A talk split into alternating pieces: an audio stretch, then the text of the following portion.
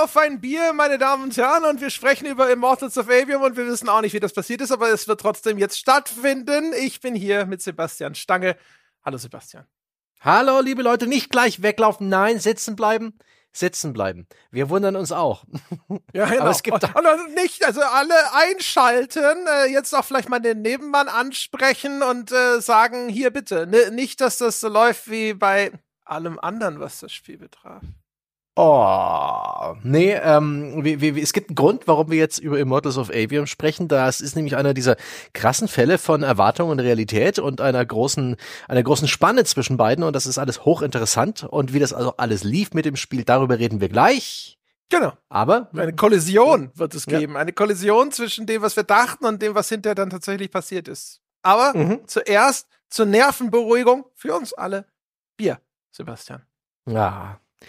Ich habe kein Hörerbier am Start. Ich habe mir einfach im Getränkemarkt ein gutes Hofmann-Landbier geholt. Ähm, fränkisches Landbier, super solide Sache. An der Stelle möchte ich aber ähm, Florian und Jenny vom, äh, die die machen, äh, die machen Podcasts auch selber. Die wohnen bei mir in Nürnberg sogar irgendwo in der Nachbarschaft und haben ähm, bei ntower.de den Tower Podcast, sind also Nintendo-Fans und haben euch auch Nürnberger Elisenlebkuchen und irgendwie Kaffee geschickt.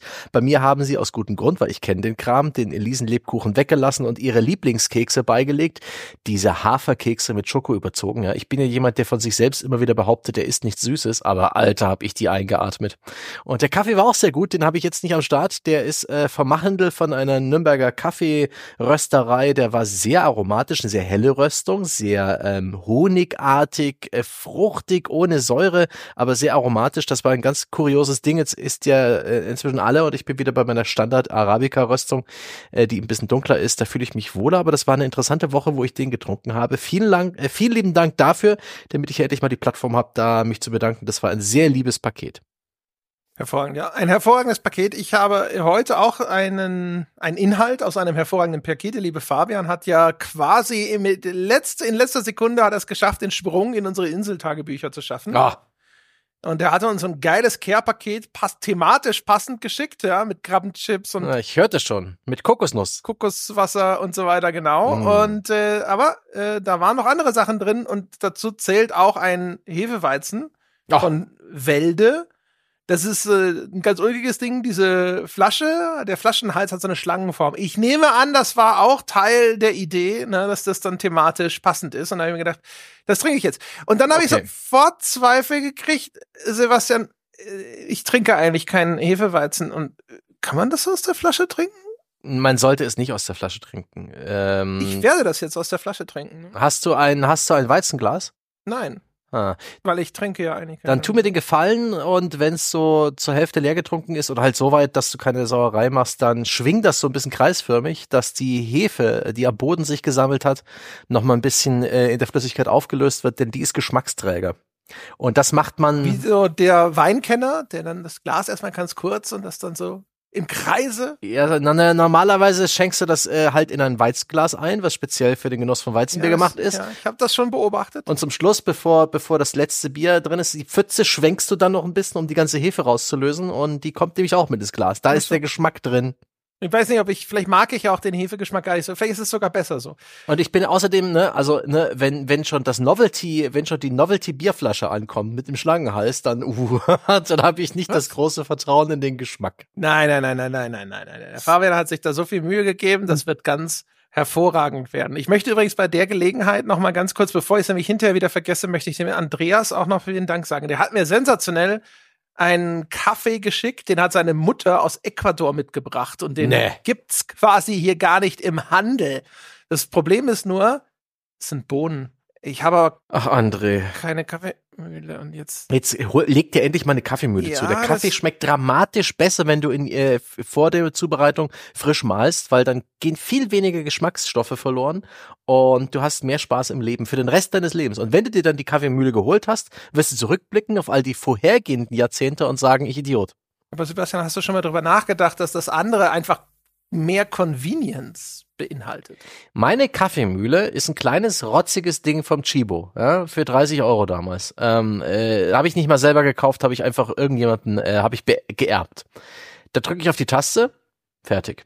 Aber Und dann kommt da, da ist der Kaffee auch das. Du musst ja dann die Bohnen da nehmen, die musst du da reintun, dann drückst du diese Taste. Alle zwei, drei Wochen muss ich mal oben den Deckel aufmachen und Bohnen nachschütten, das stimmt. Ja, wahrscheinlich du, das sogar mehrfach. Ich kann ja nicht eine ganze Tüte in diese Kaffeemühle kippen. Ein, äh, ein halbes Pfund passen in die meisten Kaffeemühlen rein. Und es ist viel nerviger, ne, mit, mit Kaffeepulver zu hantieren, denn das ist ja, ne, das ist nicht so wie die freundliche Bohne, die, die greifbar ist und umherklimpert, das fängt sofort an, in die Küche zu versauen. Ohne Scheiß, tu es, tu es, tu es. Wenn du den Platz hast für eine kleine schnuckelige Kaffeemühle, tu es. Und das muss keine teure sein. Natürlich die teuren Mühlen mit hier Keramik, äh, Malwerk und Plattenmalwerk und Barista-Style und hier Gastroqualität. 700 Euro sollten es schon sein. Bullshit. Bereits die 30 Euro Billo Chibo Kaffeemühle malt den Kaffee besser als, äh, als, als ob du ihn als Pulver ähm, zu dir nimmst. Das ist wirklich, das ist der, der Qualitätssprung und ab dann ist eigentlich alles scheißegal. Lass dir da nichts einreden. Das ist wirklich Upgrade your Coffee Game. Zieh dir die äquatorianische, äquatorianische Bohne rein. Respektiere unsere Freunde draußen an den Geräten, gerade wenn sie sich noch die Mühe machen, die Mutti nach Ecuador zu schicken und dir einen Kaffee mitzubringen. Hopp. Kann ich nicht erstmal versuchen, wie es schmeckt, wenn ich einfach nur die Bohnen in den Filter kippe? Oh Gott. André, ich werde ich werd gleich ein bisschen böse. Vielleicht muss man das nur ein bisschen länger ziehen lassen. Weißt du so? Du kannst ja auch eine, eine Handmühle, dann ist es beschwerlich und äh, äh, mit besonders viel Aufwand verbunden, aber dann steckt dein Schweiß und deine Arbeit im, im gemahlenen Kaffee, ist auch witzig.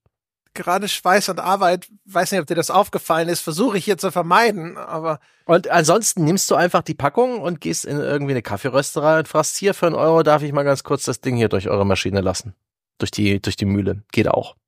Ja, das, ja, mal schauen. Aber das wäre auch mit rausgehen verbunden. Da sind wir jetzt auch nicht ganz happy damit. Ich glaube, das ist eine völlig vertrackte Situation. Ein Catch-22, wie ja. der Amerikaner sagen würde. Also ich werde, werde da jetzt wohl was tun müssen, mhm. weil natürlich fixt es mich schon an, ja, der Gedanke, ich hoffe, dass ich nicht hinterher rausfinde, dass es den auf Amazon an drei Stellen gibt, aus irgendeinem Z-Shop oder so. Aber der Gedanke, dass ich jetzt den exklusivsten Kaffee Deutschlands hier bei mir stehen habe, zwingt mich geradezu zum Handeln. Aber ich, ich will doch einfach nur, es soll doch schnell gehen. Ich will doch nein, einfach nein, nur nein, ein paar Sachen in den Filter schaufeln, Taste drücken, zip, zip, zip ein, ein Minimum an Aufwand äh, äh, macht das äh, Erlebnis psychologisch für dich besser. Das ist wie mit diesen Backmischungen in den USA, die erst dann erfolgreich waren, wo ähm, der Kunde noch aufgefordert wurde, ein Ei zu kaufen. Muss noch ein Ei rein. Das ist völlig falsch. Und dann hatte er das Gefühl, ich mache das selber.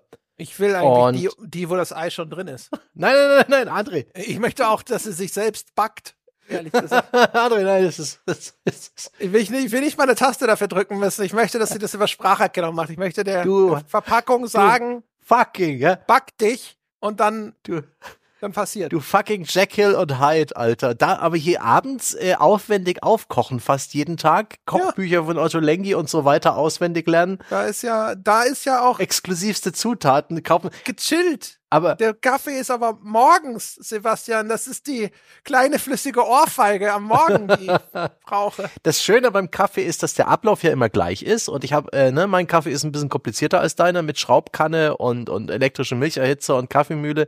Ich bin nicht wach, während ich den zubereite. Das macht alles das Muskelgedächtnis und irgendwann werde ich dann so langsam wach, während der Kaffee dann in der Zubereitung ist. Alles alles davor ist nach hunderten Wiederholungen längst Instinkt geworden. Und das gönnt dir das, ja? Eine auch im hohen Alter, ja, ist es möglich, sein Verhalten zu ändern.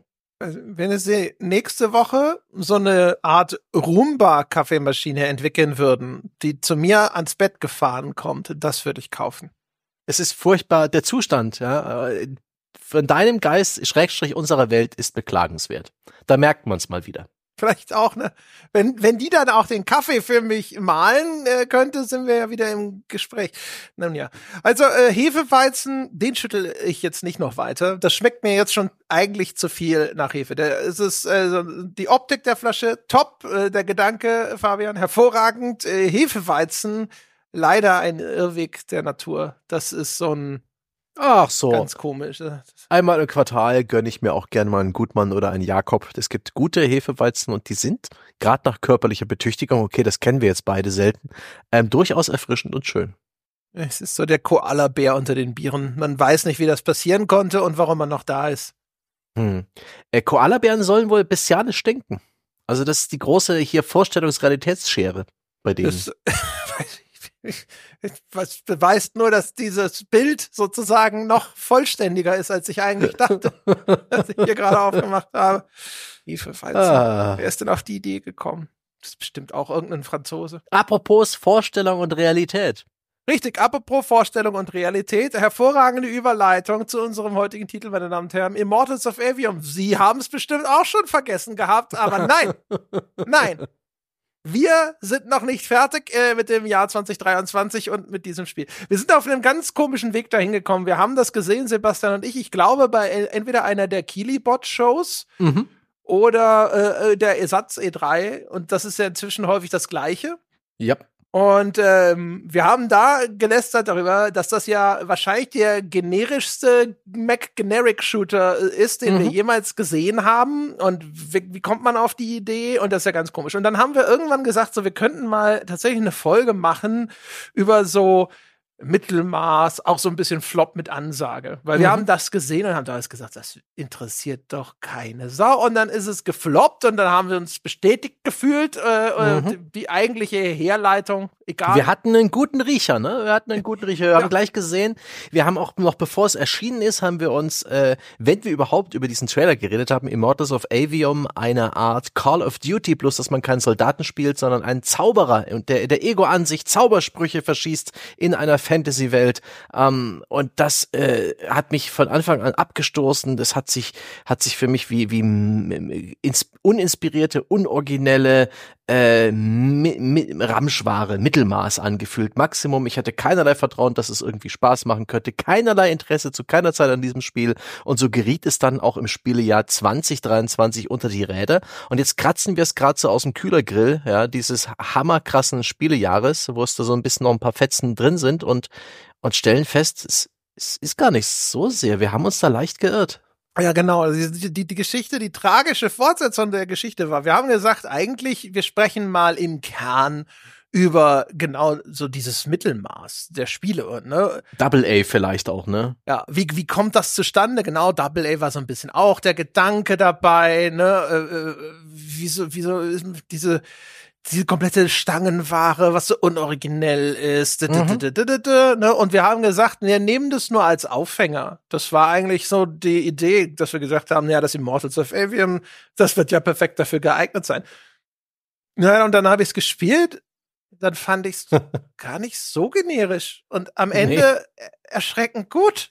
Und ja, ja deswegen sitzen wir hier. Jetzt kommt, dann kam alles ganz äh, anders. Es, ich dachte, es taugt als Beispiel für genau diese Themensetzung und das tut's aber eigentlich gar nicht. Es gibt bestimmte Aspekte von dem Spiel, wo man das schon irgendwo diese diese diese Latte kann man anlegen und auch damit zuschlagen sozusagen. Aber im Großen und Ganzen muss ich gestehen, ähm, war ausgerechnet das Ding, dass ich dem Ersteindruck nach für so die Verkörperung von meh, gehalten habe, ist eigentlich viel origineller als ein Großteil von den, äh, sagen wir mal, teureren Produktionen, die erschienen sind. Ja, das war äh, für mich auch eine total äh, äh, krasse Überraschung. Ich bin, ich habe das gestartet mit mit der Erwartung jetzt hier äh, Jetzt wird's Zeit zum, zum Augenrollen. Ja. Jetzt, ich, ich, ich bereite mich schon ein bisschen aufs Lästern vor, damit ich überhaupt ein bisschen Spaß am Spiel habe. Und dann war das von Anfang an erstaunlich kompetent. Ja. Okay, jetzt wird's ja dann wahrscheinlich gleich scheiße, habe ich mir gedacht. Jetzt, jetzt wird's bestimmt gleich repetitiv. Jetzt beginnen bestimmt die Copy-Paste-Arena-Kämpfe. Und es, es wollte einfach nicht passieren. Ja, wobei, also die Copy-Paste-Arena-Kämpfe, die kommen ja tatsächlich. Aber, ähm, aber, aber selbst die ähm, sind nicht so schlimm, wie man vielleicht denken möge. Mhm. Dazu kommen wir noch. Ne? Also das, mhm. das Ding ist echt ganz erstaunlich. Ich habe auch gedacht, es ging auch los. Also es ging ja schon vorher los. Ne? Also wie gesagt, die ganzen Trailer und so, der ganze Eindruck war so, äh. dann ging's los und man spielt so, es geht um einen jungen Mann namens Jack. Jack lebt natürlich erstmal in Armut, in so einem komischen Kafta, Seren oder so, wie das heißt. Ne? Also und, es ist eine, eine magische Welt und ja. äh, er lebt quasi im Ghetto. Diese mhm. magische Welt, da gibt es einen gigantischen Canyon, der die Welt durchzieht, die sogenannte Wunde, The Wound. Das ist ein durch Magie äh, entstandenes, quasi eine Naturkatastrophe. Ne? Mhm. Ne? Also so ein, wie, in Zeitlupe ja, ein, ein im wahrsten Sinne des Wortes bodenloser Canyon, der sich da auftut, der sich auch zunehmend immer mehr erweitert. Und ähm, in die Seitenwand dieses Canyons hineingebaut ist seine Heimatstadt, seine Heimatwelt, ne? Und da leben so die Allerärmsten. Und dann gibt es. Ja, er ist ähm, auf der äh, praktisch an den an den Pfeilern einer Brücke. Underbridge heißt sozusagen seine Heimat. Das ist der Slum äh, unter einer einer riesengroßen äh, Brücke, deren Ober also deren Oberseite man auch nie zu gesehen bekommt. So praktisch rangeschmiegt wie rangeklebt wie Vogelnester sind das so Holzhäuser ähm, äh, Häuser und und Plazas und Brücken und äh, Luftschiffe fliegen da durch und es ist von Anfang an relativ originelles aufwendig inszeniertes Ding, dieses Szenario. Das ist nicht der, das klassische Dorf, äh, was in einem Fantasy-Spiel am Anfang steht, das dann, nachdem der Held kurz in den Wald muss, äh, brennend wiedergefunden wird. Obwohl es auch hier so ähnlich läuft. ja, genau.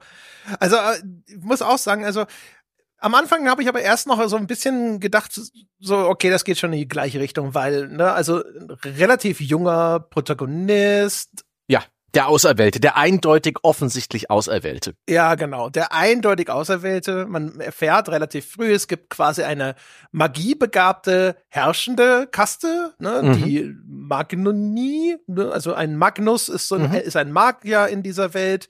Die kommen größtenteils aus irgendwelchen Adelshäusern und so in die, die anderen, die Lightless, diejenigen, die eigentlich nicht magiebegabt sind, das ist so, das sind die Armen. Mhm. Das hat sich wahrscheinlich halt genauso entwickelt, weil die einen hatten halt Magie und die anderen nicht, nehmen wir mal an. Und äh, da gibt's aber das Ding, dass irgendwie so einer unter einer Million von den Lightless, der entwickelt dann trotzdem magische Fähigkeiten. Das sind die Unforeseen. So, und Oh, Mensch, so eine Überraschung, ne? Unser Protagonist und seine beste Freundin Luna stellt sich raus, sind beides quasi Unforeseen, sind also beides überraschenderweise doch welche, die magisch begabt sind. So, und dann gibt es gleichzeitig einen riesigen Krieg zwischen dem Königreich von, ich glaube, Lucen und Rago, irgendwas, die böse Fraktion. Keine mhm. Ahnung. Wie hießen die doch? Hast du es im Kopf gerade? Forget about it, nein. God damn it. Also, keine Ahnung. Es gibt aber auf jeden Fall einen schon eh wirklich, also eh, den, man nennt ihn auch den, den Ever War, also den ewigen Krieg, weil die sich halt seit Ewigkeiten um die magischen Ressourcen dieser Welt prügeln, mit der Prämisse, wer es schafft, sozusagen die Kontrolle über die magischen Ressourcen in dieser Welt zu erobern, äh, der beherrscht die Welt. Und jetzt, wo du es erzählst, klingt es auch direkt wieder langweilig. Ja, ja, also ich hoffe, dass jetzt schon vielleicht, also der aufmerksame Hörer hat vielleicht hier und da schon so ein paar Anschlusspunkte gefunden. Äh, da will ich aber erst später zu kommen. Was, worauf ich eigentlich raus will, ich wollte jetzt hier schon mal die Prämisse fertig abhandeln, damit es nicht so zerstückelt ja. wird. Aber es ging halt los und dann, wie du schon sagtest, es ist, es ist klar, dass es wieder so eine auserwählten Geschichte ist. Es sind so dieses äh, junge Mädchenpaar, was da startet, ne?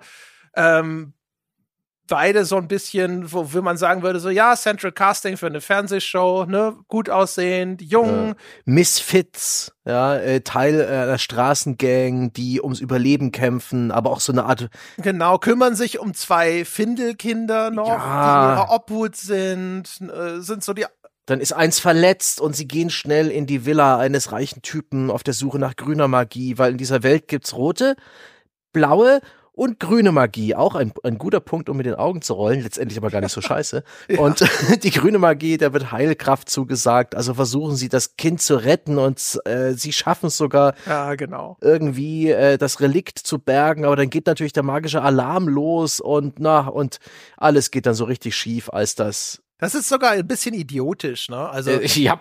diese, die, da, da kommt einer von ihrer Dives-Gang kommt an und ist äh, schwer verletzt, auch noch im Rahmen einer an sich selbstlosen Tat, weil er der Luna irgendwie eine, eine Schneekugel zum Geburtstag geklaut hat.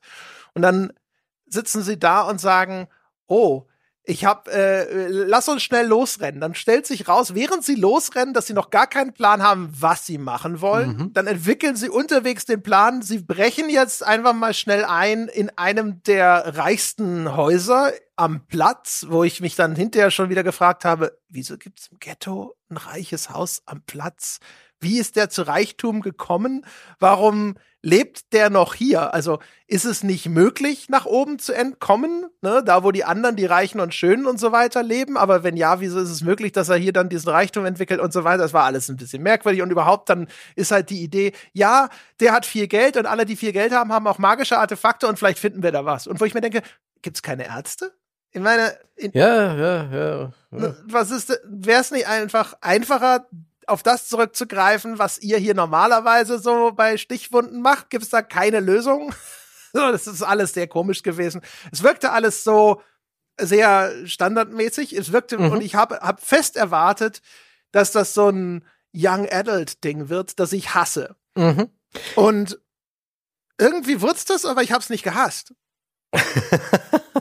ich habe es auch nicht gehasst. Es ist, äh, es, es ist ganz eigenwillig. Ähm, am Anfang hatte ich so ein bisschen meine Probleme mit den Charakter, mit den Charakteren, mit den Charaktermodellen, mit unserem Helden Jack, der so übertrieben große Rehaugen hat und so so fast schon wie äh, aufgepumpte große sinnliche Lippen. Das alles so ein bisschen überzeichnet und das letztendlich ist es Charakterdesign auch nicht eins zu eins realistisch. Die Proportionen der Gesichter sind leicht, ganz, ganz, ganz leicht überzeichnet, finde ich. Und das hat einen krassen Effekt. Der führte dazu, dass der Trailer mich nicht abgeholt hat. Ich fand das alles ein bisschen weird. Und es führte dazu, dass ich mich im Spiel erstmal ein bisschen dran gewöhnen musste. Aber letztendlich sind die ausdrucksstark, diese Gesichter. Ausdrucksstärker als bei vielen anderen Spielen. Die, die Gesichtsanimationen wirken auch, finde ich, am Anfang erstmal ein bisschen scheiße. Ja. das auch so? Ich habe erst ja. gedacht so, oh, ist aber irgendwie. Aber dann hatte ich mich entweder vielleicht ein bisschen eingegroovt und mhm. hatte mich an die Unvollkommenheiten gewöhnt. Aber dann sieht man, dass das auf jeden Fall äh, Schauspieler sind, die über irgendeine Art von Performance Capturing eingefangen wurden, das nur nicht so gute Ergebnisse erzielt, wie man das jetzt vielleicht aus einem Last of Us kennt. Aber die Mimik der Figuren funktioniert hinterher im Gesamtbild des Spiels eigentlich hervorragend.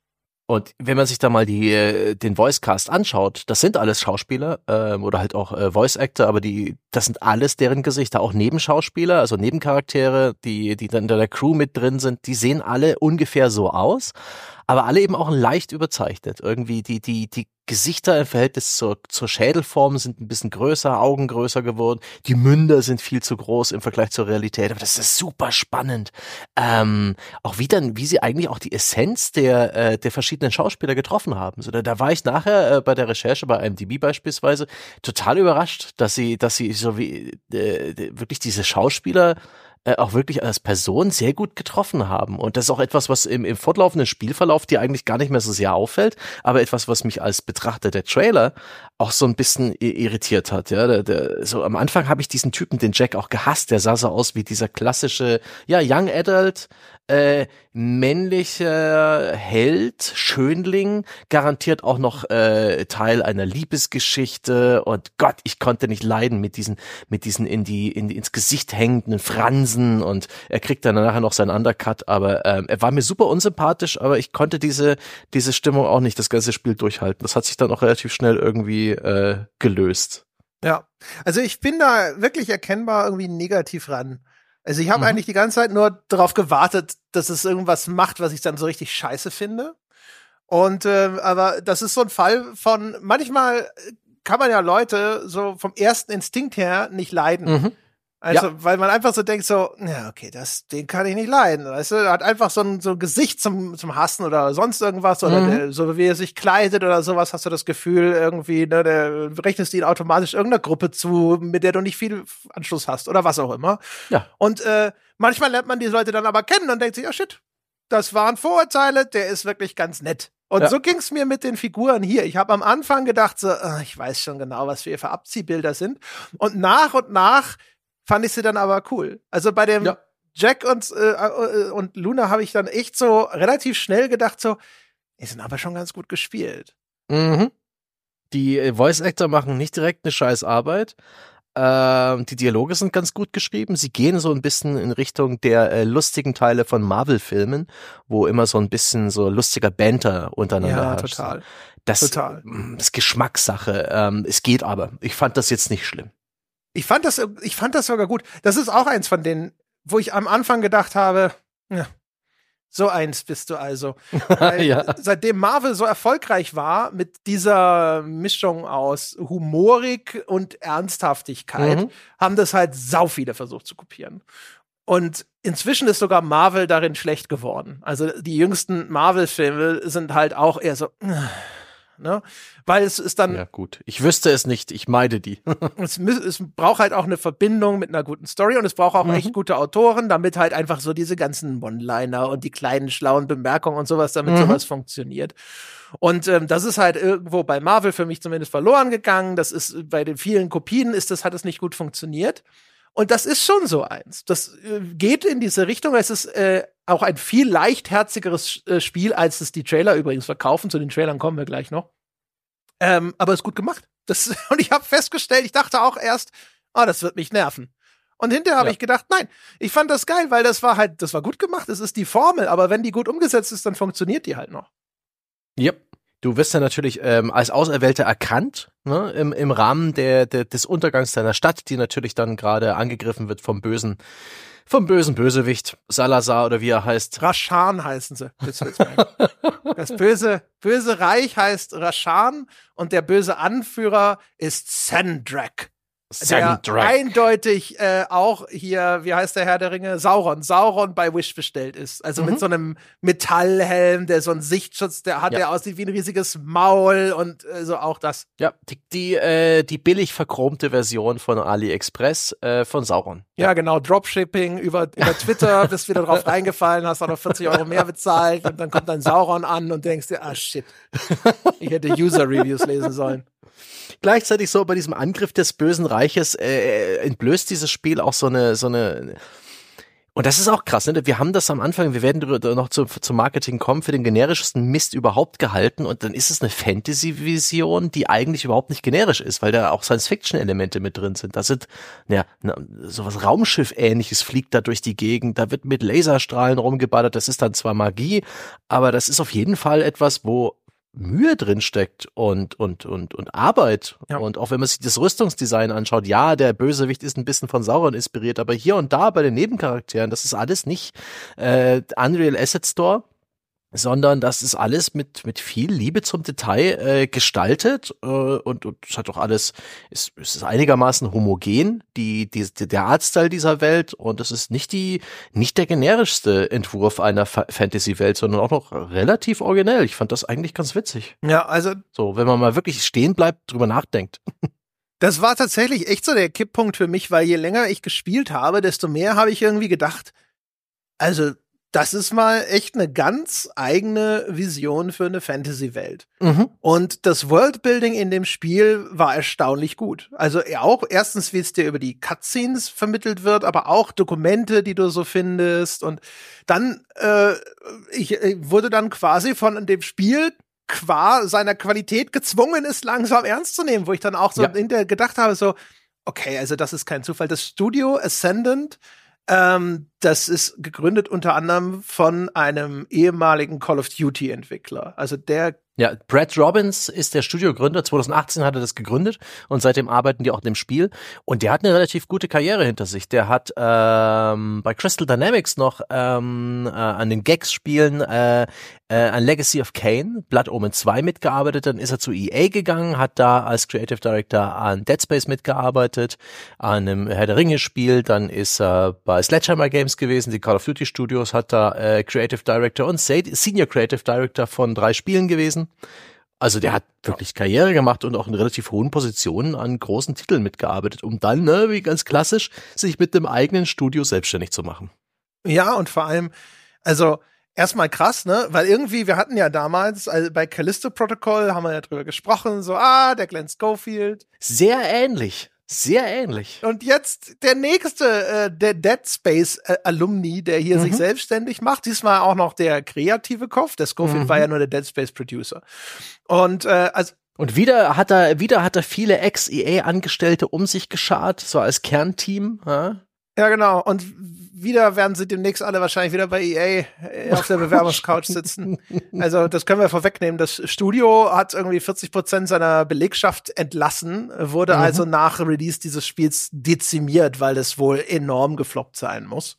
Es ist ein super harter Flop. Ähm, 450 Leute gleichzeitig als All-Time-Peak bei Steam. Ja, brutal. Also auch brutal. sonst so, wir haben gesehen, es gab so Tweets, die zum Beispiel auch die, äh, das Engagement mit den Videos von dem Studio verglichen mhm. haben. Ne? Wie viele Aufrufe haben Beiträge zu Immortals of Avium gehabt und es war erbärmlich, ne? Also ja. so 60.000 oder sowas für einen Titel in dieser Größenordnung, in dieser Liga ist es halt einfach gar nichts.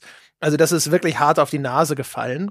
Ja, es ist im, ähm, wann ist es erschienen? Am 22. August 2023 ist es erschienen. Ja, genau, im Sweet Spot zur Vernichtung deines Spiels zwischen Starfield und Baldur's Gate 3. Und Baldur's Gate 3. Es ist, ähm, es ist äh, auf Steam zum Releasepreis von 60 Euro erschienen. Im Winter Sale im Dezember bis Januar zu, äh, ist es bereits auf 24 Euro reduziert gewesen. Und auch da hat es offensichtlich keiner gekauft. Holy shit. Ja, es also es ist wirklich, es ist richtig schlimm. Jemanden äh, Stop, Stop, he's already dead. Das Simpsons-Meme passt hier ganz gut hin. das ist echt so. Also wirklich ein, ein Autounfall in, in Zeitlupe, wenn man so möchte. Mhm. Also in der Hinsicht waren unsere Instinkte richtig, von wegen, das wird kein Schwein interessieren. Äh, mhm. Nur das war, wie gesagt, und darüber, darum geht es ja heute dann eigentlich wahrscheinlich in Teilen unberechtigt. Worauf ich eigentlich raus wollte, äh, wollte ist, ähm, ist es, glaube ich, kein Zufall, dass so viel in dem Spiel als äh, einen Meta- äh, Referenz verstanden werden kann. Angefangen mhm. bei dem großen Krieg, der ja der Ever War ist. Ne? Und in den mhm. USA gibt es die große Diskussion um diese Forever Wars, dass die USA sich ständig in, von einem Konflikt in den nächsten begibt, um vielleicht auch ihr Militärbudget zu rechtfertigen, um irgendwelche Interessen durchzusetzen und so weiter. Das ist ein feststehender Begriff in diesem Sprachraum. Mhm. Und dass es hier jetzt diesen Ever War gibt. Dass ein Call of Duty Entwickler quasi also kommt, einen Shooter, einen Zaubershooter macht, in dem es darum geht, dass zwei unversöhnliche Parteien sich um eine natürliche Ressource streiten, dabei in einen ewig währenden Konflikt geraten und dass das auch noch die Welt zerstört, dass das nicht in irgendeiner mhm. Form mitdenkt, den Kampf um zum Beispiel fossile Ressourcen und solche Geschichten, kann ich mir nicht vorstellen. Ich ich vermute sehr stark, vor allem, weil ja auch der Studiochef Mitautor der Geschichte ist, zusammen mit einem Menschen namens Kirkbride, der früher bei Telltale gearbeitet hat. Ähm, das ist kein Zufall. Und hm. das, äh, die ganze Art und Weise, wie diese Welt so ausgestattet ist und aus, äh, ausgedacht ist, ist halt echt faszinierend, muss ich sagen. Also auch wie diese Idee. Ne? Es gibt einfach dieses riesige magische Loch in der Welt. Es wird immer größer. Man fragt sich, was ist da los? Ähm, dann, wie gesagt, es geht dann hinter von der Erzählung eben so in die, in die Richtung, dass dann vielleicht eben die Ausbeutung der Magie damit was zu tun hat. Und jetzt müsste jemand irgendwie die Finger davon lassen, aber da sind sehr viele Machtinteressen damit verbunden verbunden. Deswegen ist keiner bereit dazu, hier auch den ersten Schritt zu gehen, vor allem weil man ja auch unversöhnlich diesem Erzfeind gegenübersteht, mit dem man hinterher raus, wird sich rausstellen, dass man mit dem viel mehr gemeinsam hat, als man vielleicht irgendwie denkt und als die Bevölkerung wissen sollte und, und, und, und, und. Und das mhm. ist echt interessant. Also es ist wirklich interessant und vielschichtig und vor allem ist es halt eine komplett neue Welt, die hier ausgedacht wurde. Nicht Comic-IP Nummer 26 oder irgendwas, sondern einfach nur, hey, wir haben eine eigene Vision für ein eigenes. Ja, und machen sie echt nicht schlecht. Da werden auch irgendwie nette Mysterien aufgebaut, ne? Zum Beispiel so eine fünfgesichtige ähm, Statue in der Mitte dieser Wunde, die aus äh, so einem komischen äh, Parallelwelt, dem Shrouded Realm emporragt, wo niemand weiß, ne, was das ist äh, wozu das dient. Ja, man weiß nur, die Magie kommt wahrscheinlich daher. Ja, aber das ist natürlich etwas, was du als äh, so, so ein kleines Symbol für das große Mystery äh, da einfach in der Mitte der Spielwelt steht, auch ganz gerne am Horizont mal zu sehen. Und das ist natürlich etwas, was das Spiel auch später dann einlösen wird. Und dann wirst du sehen, was es damit auf sich hat und ja. so. Und das ist, äh, das ist echt ganz nett gemacht. Und dazu gibt's auch noch irgendwie mysteriösen äh, Entitäten, die Pentacade, ähm, ach, großer Gott was ist das nochmal? Pentacade ist doch die fünfgesichtige Figur, die Pentasar. Ja, ja, aber die, die, diese Entität, die ähm, praktisch in so einer Art VR-Welt unseren äh, Auserwählten testet und natürlich ähm, als würdig ähm, äh, beurteilt. Ja, für würdig befindet. Das war auch noch so ein, für würdig befindet, das war auch noch so ein komischer Name. Ich habe es in den Notizen alles nicht so. Da gab's noch den Path, das ist diese, genau äh, das ist, das ist quasi der Hindernisparcours, in dem du getestet ja. wirst, aber der Pfad selber ist lebendig und äh, spricht genau. mit dir und solche Geschichten. Aber das sind diese Konzepte. Das Ding ähm, ist in der Hinsicht halt überhaupt nicht generisch, weil ich finde, es hat halt Richtig. halt überall diese Ideen. Das, das typische generische Spiel hätte gesagt, so, es gibt die Trials und das ist zur Aufnahme in unseren Orden der Immortals und deswegen gehst du jetzt dahin und kämpfst, keine Ahnung, gegen unsere besten Magier oder sowas. Und hier ist, hast du halt sowas wie, es gibt diesen Hindernisparcours, da ist eine Trope, hier ist es generisch, aber die konkrete Ausformung ist interessant. Ja, da war ich auch wirklich auch äh, an, positiv angetan von der Art und Weise, wie das funktioniert. So ein bisschen wie VR-Mission. Das ist auch ein, äh, ein Versatzstück, was als Nebenaufgabe dann in den Spielwelten auftauchen wird. Die sind ganz okay, die sind kurz genug, dass es, dass es nicht nervt. Ähm, das ist so eine, ne, so eine, so eine Welt, in der halt immer wieder so große Kristallblöcke äh, materialisiert werden, wo man dann verschiedene Hindernisparcours oder Gegner-Encounters äh, überleben muss. Und in der Story-Mission, die man dadurch steht, wo man geprüft wird, gibt es tatsächlich auch ein bisschen äh, äh, Recycling. Da wird praktisch eine Art Vision der Spielbeginn nochmal wiederholt, aber eben auf eine clevere Art und Weise, wo ich sagen muss, Chapeau, das ist völlig anders als der Spieleinstieg. Gleichzeitig recyceln sie hier Assets.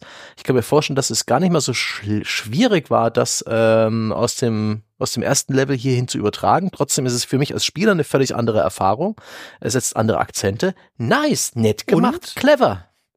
Und vor allem, es ist nicht nur irgendwie Wiederholung um der Wiederholung mhm. willen, sondern sie benutzen das ja zur Charakterisierung von mhm. Jack. Ne? Du gehst quasi zurück, gibt natürlich sozusagen einen traumatischen Einstieg. Die Böden, das böse Königreich Rashad greift dich äh, deine Heimatstadt an, Leute sterben und so weiter und so fort. Und dann kommt jetzt hier noch mal eine Rückblende, wo diese Figur noch mal damit konfrontiert wird. Und das ist halt echt, also das ganze, der ganze Aufbau ist echt handwerklich sehr viel interessanter und besser und origineller als in ganz vielen anderen Spielen. Ich ja. will es nicht zu hoch hängen, damit die hinterher die Leute jetzt nicht auch umgekehrt zu overhyped werden. Nee. Aber ähm, wenn man sich erinnert zum Beispiel, Ach Gott, also ein anderes Spiel, das so ein bisschen verreckt ist, ist ja zum Beispiel dieses Guardians of the Galaxy Spiel, das ich irgendwann mal auch besprochen habe.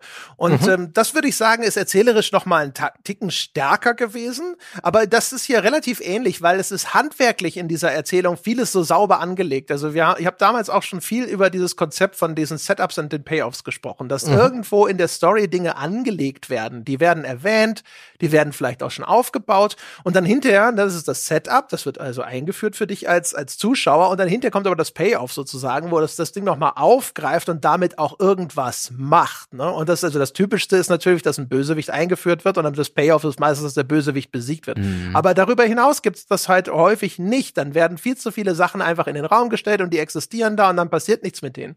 Und ja. das Spiel hier, das hat sehr, sehr viele Sachen, wo es, also fast alle seine Charaktere zum Beispiel, das ist ja das Ding. In ganz vielen äh, anderen Computerspielen sind NPCs einfach nur NPCs. Die sind nur da, um für den Spieler irgendwie da zu sein und die erfüllen gar keine große Funktion äh, in ihrer Rolle in der Geschichte. Und hier hast du wirklich einen Cast von NPCs, die sind eingeführt als Rolle XY. Ja, also zum Beispiel die, deine Ausbilderin ist so eine weiß ich nicht, so eine Bodybuilder-Frau, muss man schon fast sagen. Also, als, mhm. also Oberarme wie Arnold Schwarzenegger. Sieht ehrlich gesagt ein bisschen aus wie ein hübscher weiblicher Goro aus Mortal Kombat mit nur zwei Armen. Ja, hat, hat was, äh, hat was Karikatur, Karikaturartiges beinahe am Anfang. So auf den ersten Seheindruck, weil sie dann auch praktisch ein sehr feminine, feminines Gesicht hat zu ihrem muskelbepackten Körper mit einer Stupsnase. Genau. Aber dann auch wieder aggressiven Gesichtsausdruck. Ganz weird. Genau, riesig, hühnenhaft ist dann die Prinzessin von irgendeinem äh, Landstrich da in der Welt und mhm. ähm, äh, das wird halt aber auch am Anfang wird dir das halt gesagt, ja, das ist die Prinzessin ja. von so und so. Aber das wird in der Story hinterher relevant, dass sie quasi adeliger Abstammung ist. Und das ist jetzt wirklich nur eine Kleinigkeit, weil wir jetzt uns in dem Bereich erstmal noch um mhm. die ganzen Spoiler drumherum mogeln müssen. Ähm, aber es gibt ganz viele Figuren in dem Spiel, die werden eingeführt, die, die, haben eine bestimmte Funktion in dieser Geschichte und es gibt aber einen Payoff dafür, dass diese Figur so oder so charakterisiert wurde. Einiges davon vorhersehbar, anderes davon aber auch tatsächlich echt ganz überraschend und cool gemacht. Und auch die Figur zum Beispiel ist auch natürlich was, was erstmal befremdlich ist, ne? weil die einfach diesen, diesen Arnold Schwarzenegger Körper hat und dann einfach nur dieses, diese Frauenkopf sozusagen da oben drauf ist. Aber ich muss gestehen, ich fand die dann nach einer Zeit auch cool. Also ich konnte ja. mich da wirklich relativ gut auf die ganze Geschichte einlassen, ähm, weil es halt einfach alles cool und schön erzählt war. Ja, auch im Rahmen dieses dieser ganzen Sticheleien und des Banters, äh, ne, der, der, der, dieses äh, Umgangs miteinander äh, entwickeln äh, Jack und sie halt auch eine, eine, eine, eine schöne Beziehung, die halt so ein bisschen äh, von beiden Seiten so ein bisschen aufweicht. Das ist echt nett gemacht. Das ist so ja. äh, äh, bis zum Ende des Spiels äh, eine, eine, eine schöne Entwicklung. Und mich hat das Spiel eigentlich dann beim Gameplay wirklich abgeholt. Das Shooter-Gameplay mit der Magie ähm, statt Waffen ist gar nicht mal so besonders. Es ist halt, und das ist das Problem von Magiespielen generell, es ist halt kein Shooter. Shooter bringen unglaublich viele äh, gelernte, mh, gelerntes Wissen mit oder halt Erwartungen erfüllen sie. Ne? Es gibt äh, verschiedene Waffen, die haben wir alle schon tausendmal gespielt. Ne? Nachladen, Magazingrößen, Granaten. Es ist praktisch eigentlich bekannt, wie ein Shooter funktioniert. So ein Magiespiel, gerade eins, was äh, ein bisschen so was Eigenes versucht und wo ein, ein talentiertes Team, und da zweifle ich nicht, dass das Team von ähm, äh, Ascendant Studios talentiert ist, dass, äh, dass was Eigenes versuchen, ist immer ein bisschen schwierig zu fassen, schwierig zu begreifen. Das bringt das Spiel auch nicht unbedingt äh, super bei. Es benutzt sehr viele so spielspezifische Fachwörter.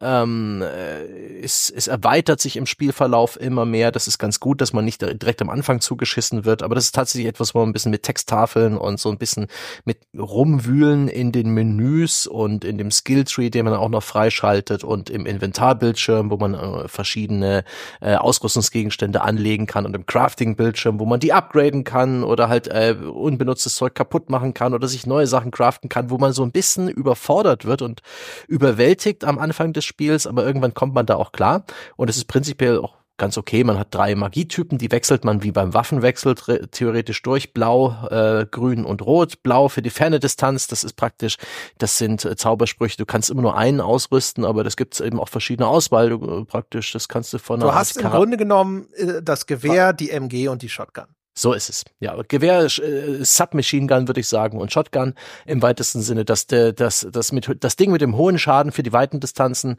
ähm, das Ding mit dem mittleren Schaden, das äh, auch noch zielsuchend ist mit hoher Schussfrequenz, aber wenig Einzelschaden und die Schrotflinte, den relativ sehr, sehr nahkampfigen Angriff, der richtig Schaden macht.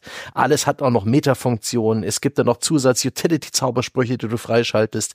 Es gibt verschiedene Super-Zaubersprüche. Es gibt den ultimativen äh, Sonderzauberspruch, wenn genügend Spezialenergie aufgeladen ist ist. Es gibt jede Menge. Es gibt einen Dash-Move mit Cooldown. Ich glaube, du überforderst, glaube ich, die Leute jetzt so wie das Spiel. Es ist, nee, ich überfordere mich selber. Ich überfordere mich selber, indem ich mich daran erinnere und, und fühle mich rein.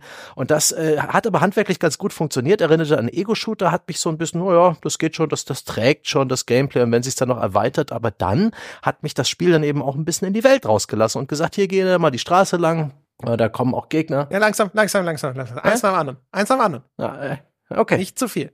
So. Nicht so viel. Jetzt erstmal, dann, wenn wir jetzt schon angefangen haben, lass uns über das Gameplay sprechen. Aber ja. langsam. Das Spiel macht nämlich am Anfang tatsächlich, finde ich, den Fehler, dass es auch zu ankommt und sagt, hier sind Systeme. Richtig. Und zwar echt viel. Also wirklich so wie die gütige Vogelmutter, die richtig viel mit nach Hause gebracht hat. Und du sitzt da unten und du denkst dir so, ja, ich, jetzt bin ich satt, aber auch äh, ne, sitzt in einem Haufen aus mhm. erbrochenem Nahrungsbrei. Das ist ein bisschen blöd. Da muss man sich erstmal ein bisschen reinfuchsen.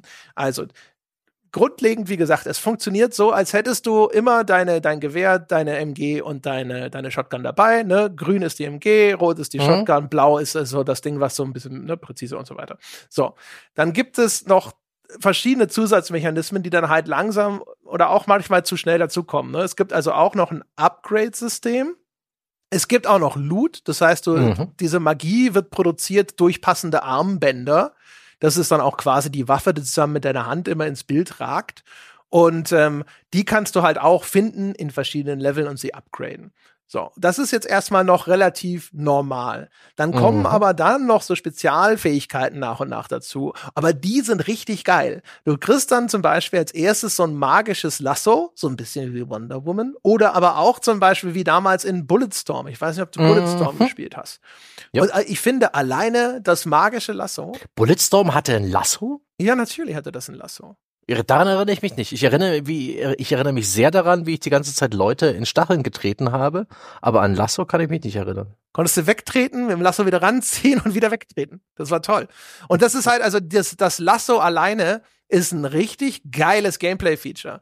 Weil wenn dann halt irgendwelche quasi magischen Sniper weit weg stehen, kannst du das Lasso nehmen, sie an dich ranziehen und mhm. dann, noch während du sie an dich ranziehst, kannst du quasi mit deiner grünen Magie-MG auf sie einschießen. Und das ist eine mega befriedigende Mechanik.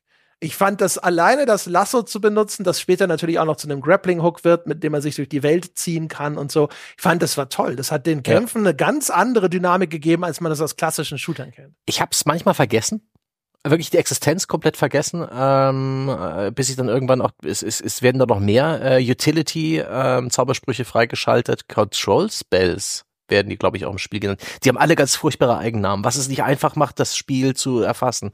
Das sind alles irgendwo, äh, die drei Zaubergeschmacksrichtungen sind irgendwie auch stehen für etwas, was in Shootern bekannt ist, ne, Waffen äh, für hohe, mittlere und nahe Distanz, aber sie können es natürlich nicht hier, nimm den MG-Zauber, sondern sie müssen sich dann irgendwie überlegen, dass es halt Strike-Spells sind und da gibt's halt noch Fury-Spells und so weiter. Das ist ganz furchtbar. Ja, das liegt aber daran, dass es Varianten gibt. Also es gibt hm. zum Beispiel von dem dem grünen MG-Zauberspruch gibt es unterschiedliche Armbänder. Das eine bringt zum Beispiel so eine Homing-Funktion mit, dass dir mhm. so diese Projektile selbst auf das ja. Ziel zusteuern. Wie bei Halo. Und ich habe sofort beschlossen, äh, praktisch im ersten Level, diese, diesen Zauberspruch bis zum Ende des Spiels. Ja, das zum Beispiel habe ich nicht benutzt, weil die machen Echt? dafür halt weniger Schaden. Ja, aber es ist ein Zielsuchend. Muss man wesentlich weniger Mühe geben. Ja, ich weiß, aber ich habe, äh, ich habe, das habe ich nicht gemacht. Aber umgekehrt, ne, du kannst dann es gibt natürlich zu den drei Magiesorten eine eigene Skilltrees. Ne? Und mhm. dann habe ich halt beschlossen, weil ich diese MG am besten für mich fand, ich habe halt ganz stark auf Grün gesetzt. Du ja dann wahrscheinlich auch nur mit dem Homing-Ding. Bei mir war es halt so mit selber Zielen sozusagen, so ein bisschen mhm. Aim Assist ist immer dabei. Ähm, und dann dann kann man halt ganz viel quasi in diese grüne Feuerkraft reinpumpen. Der, der Kniff bei der Sache ist, es gibt selbstverständlich adäquate Gegnertypen. Grüne Gegner mhm. wollen mit grün beschossen werden, aber blaue Gegner mögen lieber blau und rote Gegner mögen ja. lieber rot.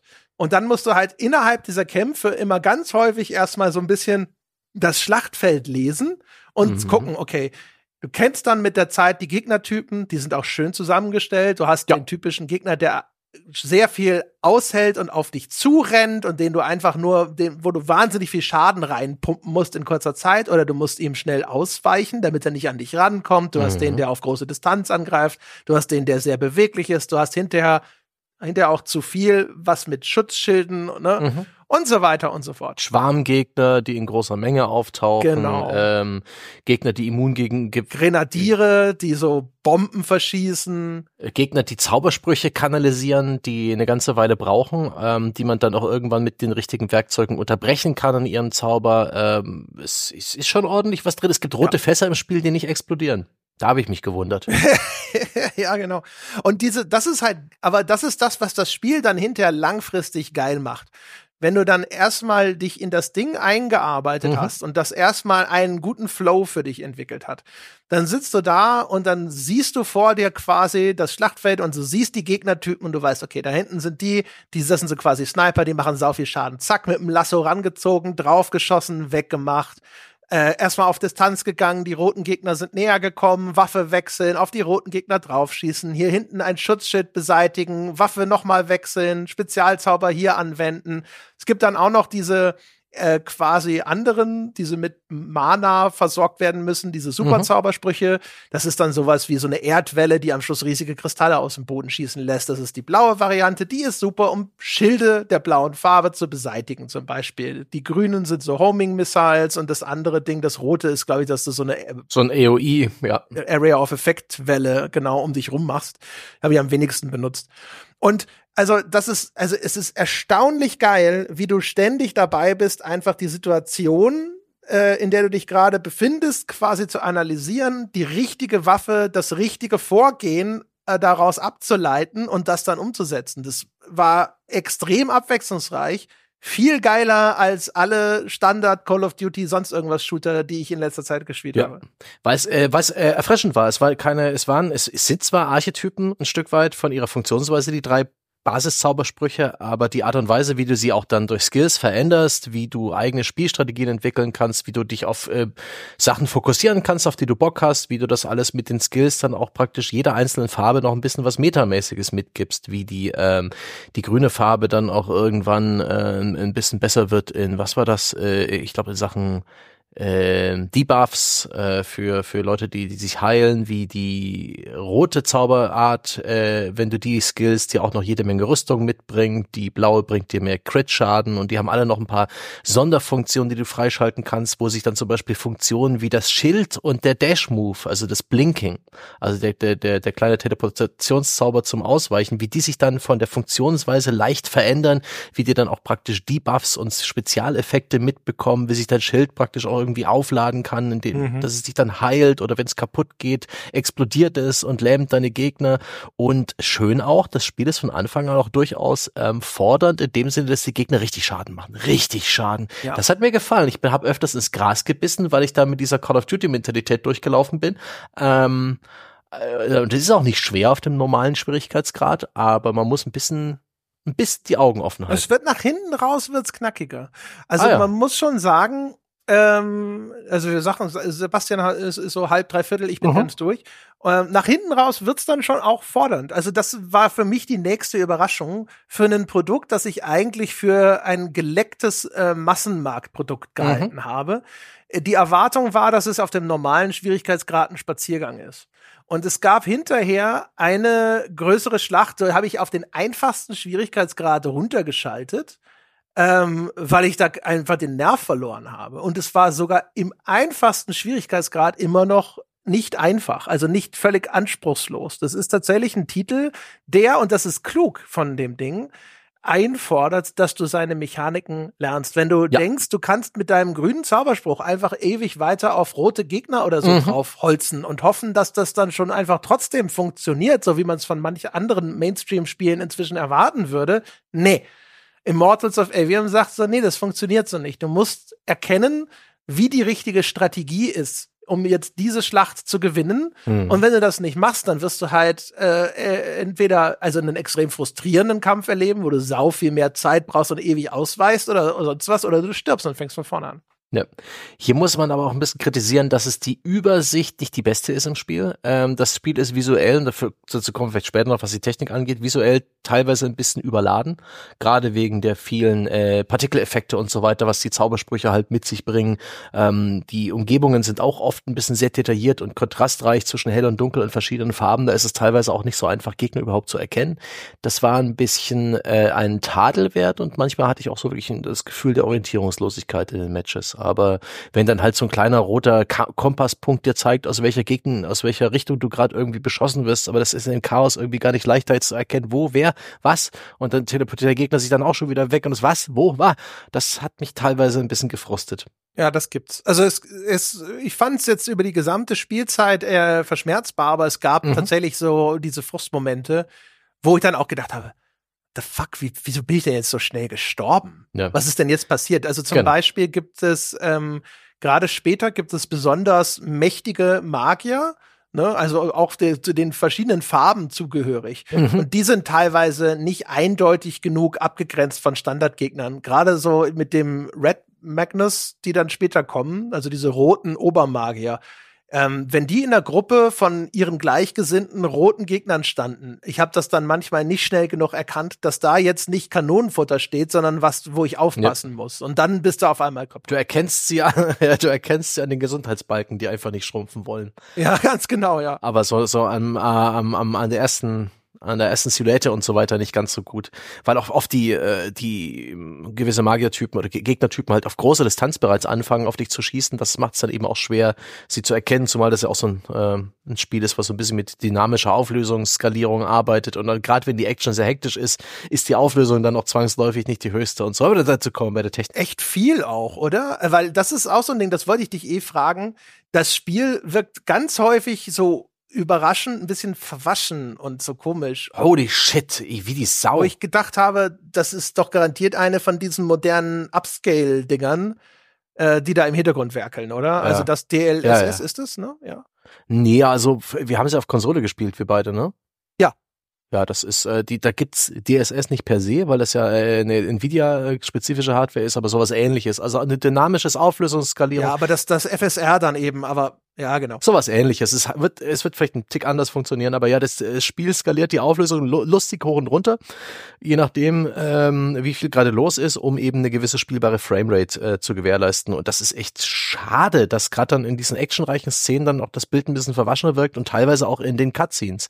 Da drehen sie halt den Detailgrad der Charaktere hoch, aber wenn dann irgendwie in so einer Cutscene unser Held Jack, der wird dann auch sehr oft von außen gezeigt, das ist keins dieser Spiele, die ähm, so Ego-Cutscenes haben wie äh, Half-Life und so weiter, das gibt dann schon ganz klassisch gemachte Cutscenes mit eben diesen Charaktermodellen. Und in, de und in dem Moment, wo so eine Cutscene beginnt, wird plötzlich Vaseline über die virtuelle Kamera geschmiert, weil die, äh, weil die Auflösung total einbricht. Das ist so schade. Ja. Im Trailer übrigens nicht. In den Trailern haben sie irgendwie das alles in Engine gemacht und ein bisschen zusammen erlogen. Da wirkt das alles super knackscharf. Das erreicht, das erreichen die Konsolenversionen für Series X und PS5, die wir jetzt gespielt haben, nicht. Und das Spiel hat auch zu Release ordentlich Tadel abbekommen. Eigentlich von allen Seiten für den technischen Zustand. Da haben wir äh, Schwein, dass wir die durchgepatchte Version inzwischen gespielt haben. Die ist auch nicht perfekt. Ja, wobei selbst da, genau, nee, nee, sagen, nee. Ne? Also ich habe schon ab und zu so ein paar Slowdowns gehabt bei, bei mir. Also wenn das jetzt noch schlimmer gewesen wäre, hätte ich mich drüber aufgeregt. So ging's gerade und ich bin am ähm, Zähneknirschen und das ist definitiv ein Makel, die Technik des Spiels. Aber ähm, dazu, dazu kommen wir vielleicht später. Was das Gameplay angeht. Ja, das stimmt. Aber ja. bevor, also bevor was, ich will nur sagen, bevor wir es so, so nicht, ich will es nur nicht so stehen lassen. Um. Im Mittel ist die, ist die echt gut gewesen, die Technik. Aber es gab Momente, wo sie offensichtlich ins Schwitzen kam. Okay. Ich sehe es ein bisschen anders. Ne? Weil du merkst, finde ich schon, wenn du losläufst in dem Spiel, die Bewegungsgeschwindigkeit ist überraschend hoch und das Ganze ist erstaunlich flüssig. Würde mich wundern, wenn das 30 sind. Das ist wahrscheinlich ein 60 Frames Spiel.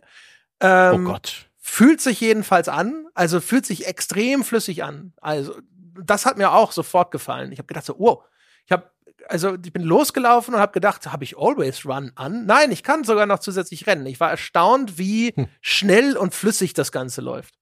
Ja, ähm, es versucht 60 zu halten.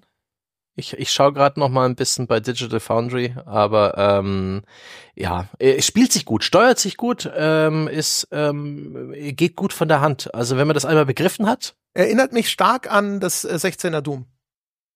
Boah, das ist jetzt aber schon großes Lob. Ja, aber finde ich, ist ich, wirklich so. Auch, auch vom Konzept her, ne? Also ganz ja, viele schon. so Arena-Battles, sehr flüssig. Du hast natürlich jetzt noch ein viel größeres Skill-Arsenal als bei Doom. Doom ist viel reduzierter, gefiel mir in der Hinsicht auch besser. Ein Teil von dem, was da an Funktionen drinsteckt, ist ganz cool, aber es hätte garantiert auch ein bisschen schlanker sein dürfen. Ne? Also, aber trotz alledem, also es geht grob in die Richtung. Ja, Sagen wir es mal so. Mhm. Ja, ähm, und vor allen Dingen, und da wollte ich jetzt so ein bisschen so die, die Brücke schlagen hier vom Gameplay, äh, das Pacing ist sehr gut. Äh, wenn das jetzt wirklich äh, sehr, sehr äh, actionlastig wäre, wäre ich irgendwann ausgebrannt und über reizüberflutet und hätte keinen Bock mehr. Aber was die, was auch im Vorfeld für mich gar nicht so klar war, ist, dass das Spiel auch große Elemente von Erkundung hat. Ähm, die Levels sind linear, aber es sind keine reinen Schläuche. Da gibt's immer links und rechts des Weges gibt's was zu entdecken. Es gibt meistens einen Marker, der sagte, hier, da, über die Brücke. Und du siehst, aber rechts von der Brücke geht's aber in dieses kleine Tal runter. Und sehr früh im Spiel habe ich gesehen, das Spiel belohnt dich ununterbrochen dafür, dass du nicht den normalen Weg lang gehst. Du gehst rechts an der Brücke vorbei und na, guck mal hier unter der Brücke, eine Kiste, die du zerstören kannst, ist ein bisschen Geld drin. Und dann andere Spiele, äh, da habe ich gedacht, geil.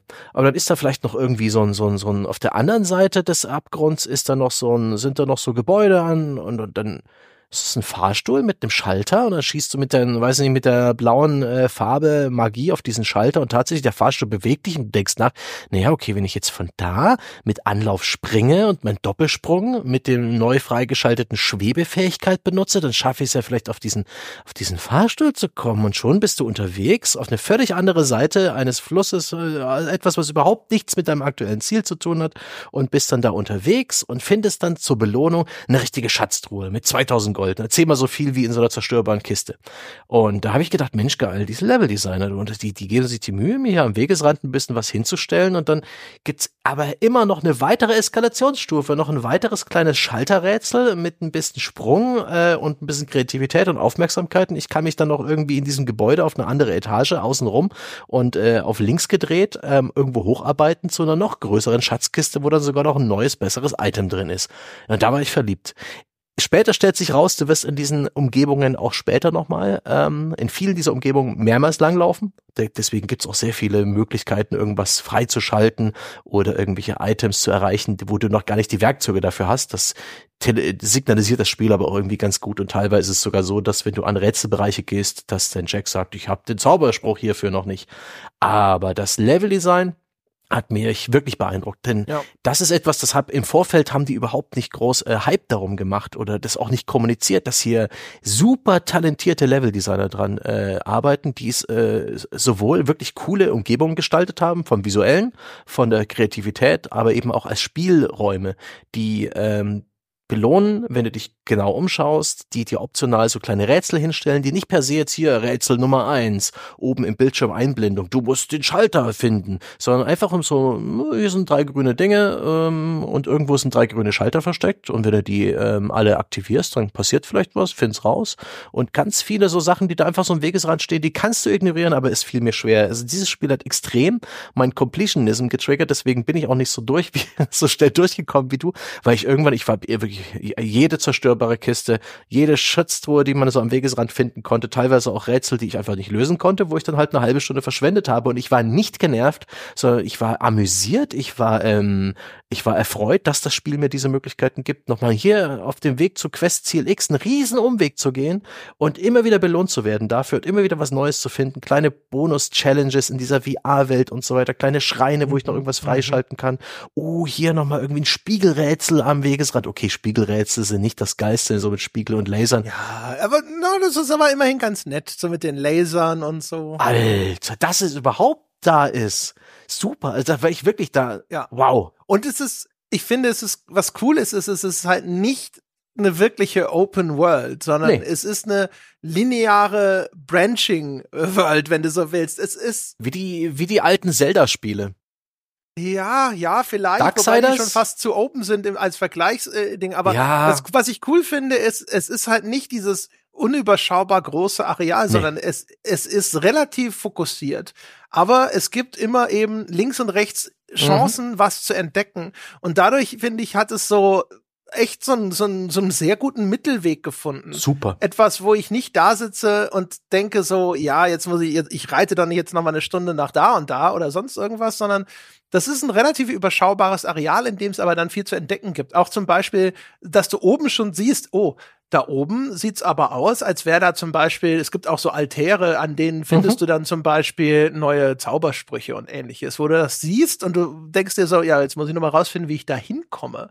Also du mhm. siehst eine, eine Kiste, es gibt natürlich Kisten, denen du schon ansiehst, dass besonders hochwertiges Loot in ihnen drin steckt, weil die hier so eine blutrote Farbe haben. Mhm. Und da, die ist hinter so einem Gitter. Und dann musst du halt rausfinden, wie du dieses Gitter wegkriegst.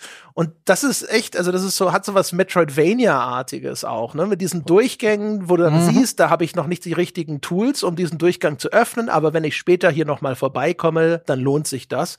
Und das ist wiederum ganz gut verschränkt mit diesem Upgrade- und Crafting-System. Mhm weil ähm, da gibt's schon, also über weite Strecken im Spiel gab's immer wieder die Sachen, wo ich dachte, oh, ein Upgrade für diesen Ring wäre gut, weil dann würde der zum Beispiel jetzt irgendwie noch mal meine grüne Magie stärker machen.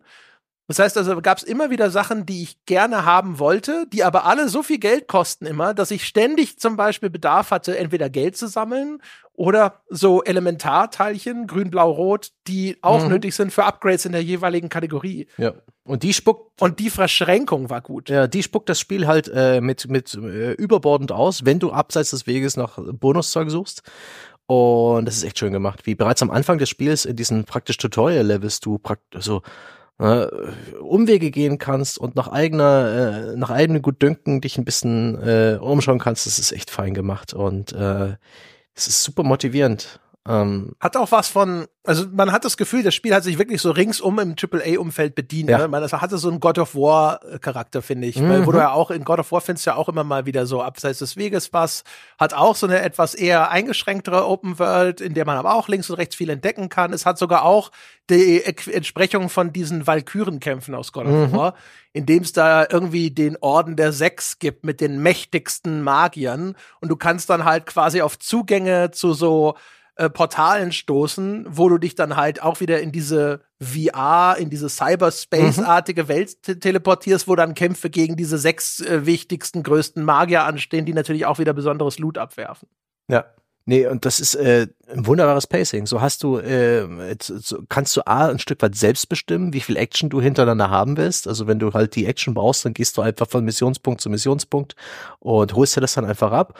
Oder du kannst halt jederzeit so auf die Pause-Taste drücken und äh, dich ein bisschen genauer umschauen und wirst dafür belohnt in Ressourcen und mit, ich finde auch, einen echt soliden Spielspaß. Manchmal ist es zwar ein bisschen hackelig gewesen, weil ich viel auch so ein bisschen rumgesprungen und gedoppelsprungen und geschwebt bin auf der Suche nach irgendwie, geht's hier lang, hier vielleicht, hier scheint irgendwas zu sein. Ich verstehe es nicht, teilweise auch ein bisschen, bisschen auf mich allein gelassen. Also einige Rätsel habe ich einfach nicht lösen können, weil die, aber das ist auch besser. Das ist mir lieber, als wenn ständig das Spiel sagt, ja, äh, als ob irgendein NPC, da könnte man, ne, siehe God of War, äh, muss man offensichtlich irgendwo den Schalter drücken. das war ein schöner Kontrast zu God of War Ragnarok, wo man eben nicht die ganze Zeit souffliert wurde vom Spiel.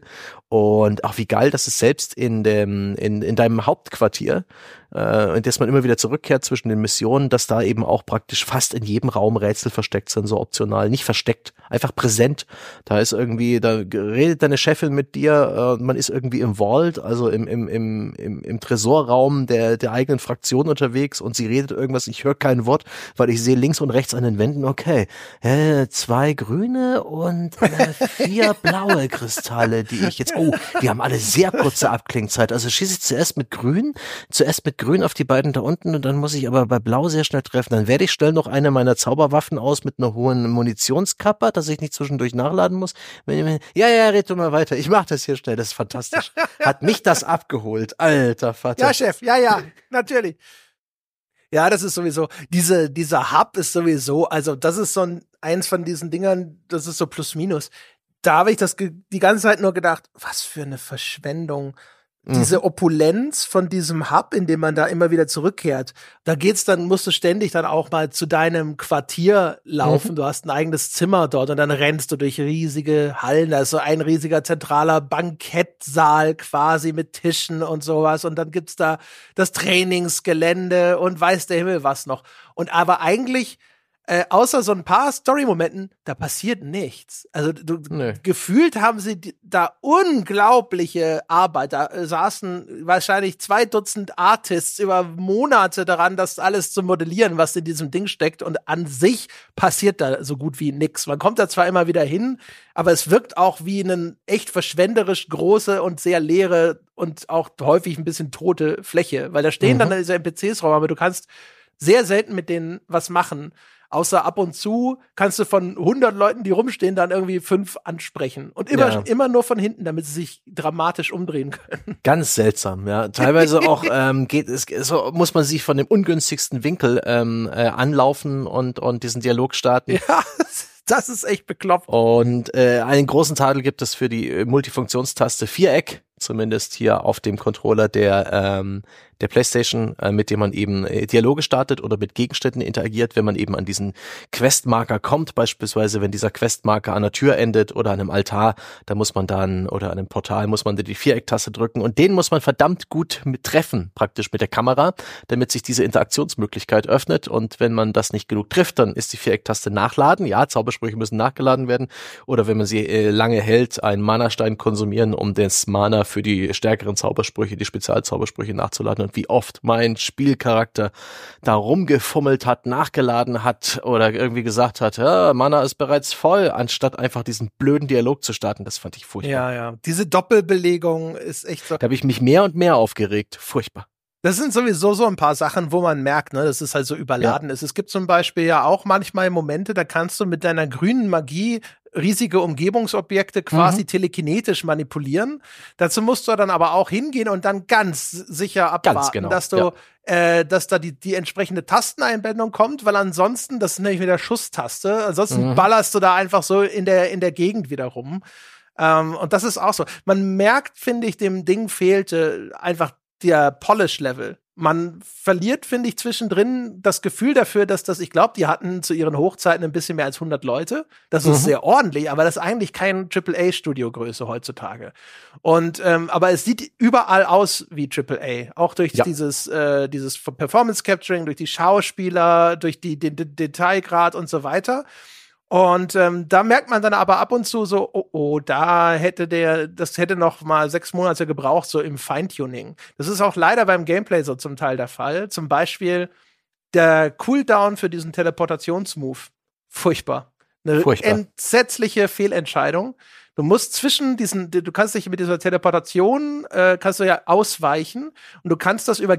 Es ist eigentlich ein Dash-Move, mehr oder weniger. Genau, und du kannst auch über Gegenstände Stände, die du ausrüstest, das erweitern, dass du mhm. dreimal in Folge oder mehr diesen Move machen kannst. Aber er hat diesen, diesen wirklich vielleicht nicht mal eine Sekunde langen Cooldown und der bremst den Flow ja. in den Fights, weil das ist genau so kurz, dass du denkst, es geht schon wieder, aber dann ja. geht's doch nicht und es passiert nichts und und der wird äh, der wird auch sehr schlecht kommuniziert mit einer Einblendung und ja furchtbar nee. links, wo du nie hinschaust, das ist nicht direkt am Fadenkreuz, das ist furchtbar. Äh, das ist absolut unlesbar. Das das hätten sie auch einfach weglassen können. Also ja. und das ist wirklich zum Beispiel, das ist so eine Gameplay-Abscheulichkeit, die ist eine Winzigkeit. man man kommt da schon mit klar ist nicht schlimm, macht's nicht kaputt, fand's trotzdem, es spielte sich geil. Aber wie viel besser wäre es gewesen, wenn hier, und das, hier geht's ja um Sekundenbruchteile, wenn das einfach ein Ticken besser getimt wäre oder einfach gar keinen Cooldown gehabt hätte. Mhm. Wäre so viel besser, weil es, es fühlt, du bist, es ist so smooth und dann kommt da was und du weichst dem aus und äh, dann, dann hat's nicht ganz gereicht und du willst schnell noch ein Stückchen weit weg und dann drückst du und das ist dann einfach so, wie wenn du auf beim Auto den Anlasser betätigst und es kommt nichts. Also es ist einfach nur die ganze Zeit willst du einfach nur die gegen die Karre treten, auf sie fluchen, äh, äh sagen, du kaufst dir neue Wagen, das ist alles scheiße und du bringst ihn jetzt zum Schrottplatz, den Jack. Mhm. Ähm, ich muss auch zugeben, ich habe das Spiel jetzt so halb, dreiviertel durch. Ähm, ich weiß nicht, wie äh, ich weiß nicht, wie das mit dem Schild ist. Ich kann das Schild mit L1 aufrufen, das ist super. Das äh, schützt sehr gut vor Schaden, äh, wenn man es bei Nahkampfangriffen rechtzeitig zündet. Da gibt's auch eine kleine Zeitlupe. Äh, man kann das auch upgraden und so weiter. Ähm, ich weiß nicht, wo diesem verwirrten Interface die Schildstärke angezeigt wird oder mir irgendein Hinweis gegeben wird, wie lange ich das jetzt noch benutzen kann. Und ich weiß auch nicht, wann es wieder verfügbar ist. Ich mache das alles intuitiv die ganze Zeit. Es steht sicherlich irgendwo in einem dieser Textkästen. Ja, auch da ist der Cooldown schlecht kommuniziert. Ja. Ich habe keine Ahnung. Das Schild an sich kannst du unendlich benutzen. Das Schild ist an sich wieder ein geiles Designelement, weil du kannst dieses magische Schild aufrufen. Wie haltbar es noch ist, siehst du einfach daran, wie viele Risse darin sozusagen schon Aha. sind. Das splittert dann so langsam wie Glas, wenn es Schaden nimmt und dann irgendwann zerbirst es auch. Und dann hat's einen Und äh, wenn du das, das Schild an, äh, anmachst, dann bewegst du dich aber langsam. Und Aha. das ist der Trade-off beim Schild. Entweder du, du stehst hinter deinem Schild, dann bist du aber ein langsamer kleiner Panzer oder du willst beweglich sein, dann musst du das Schild ausmachen. Und das funktioniert super. Also auch da, wenn du dann irgendwann mal so weit bist, dass du diese verschiedenen Tools, die das Spiel dir gibt, einfach flüssig einsetzen kannst, je nachdem, was die Situation erfordert. Dass du dann hingehst, ne, du bist am Rumballern, du teleportierst dich weg. Da hinten siehst du, da macht sich ein roter Zauberer irgendwie angriffsbereit, dann benutzt du dieses rote Unterbrechungslaser-Ding, was du noch hast, ja. Mhm. Dann, äh, da ist ein anderer Gegner, der ist ganz gefährlich, weil er sehr viel Schaden macht macht, dann gibt es ne, so eine grüne Fiole, die so grüne Gelee-artige Blobs versch verschmeißt, mit denen du die, sie verlangsamst, die dann in Superzeitlupe ablaufen. Was eigentlich geil ist, weil je mehr von diesen Blobs an dem Gegner heften, desto langsamer wird er. Das ist schön visualisiert zum Beispiel. Das ja. funktioniert klasse. Ne? Und den nächsten ziehst du mit dem Lasso ran und so. Und wenn das dann irgendwann mal läuft, das ist super geil. Aber es gibt dann diese kleinen Nickeligkeiten, die deinen Flow unterbrechen. Und das ist umso frustrierender, weil es dann halt sich so geil anfühlt, wenn es gut läuft. Ja.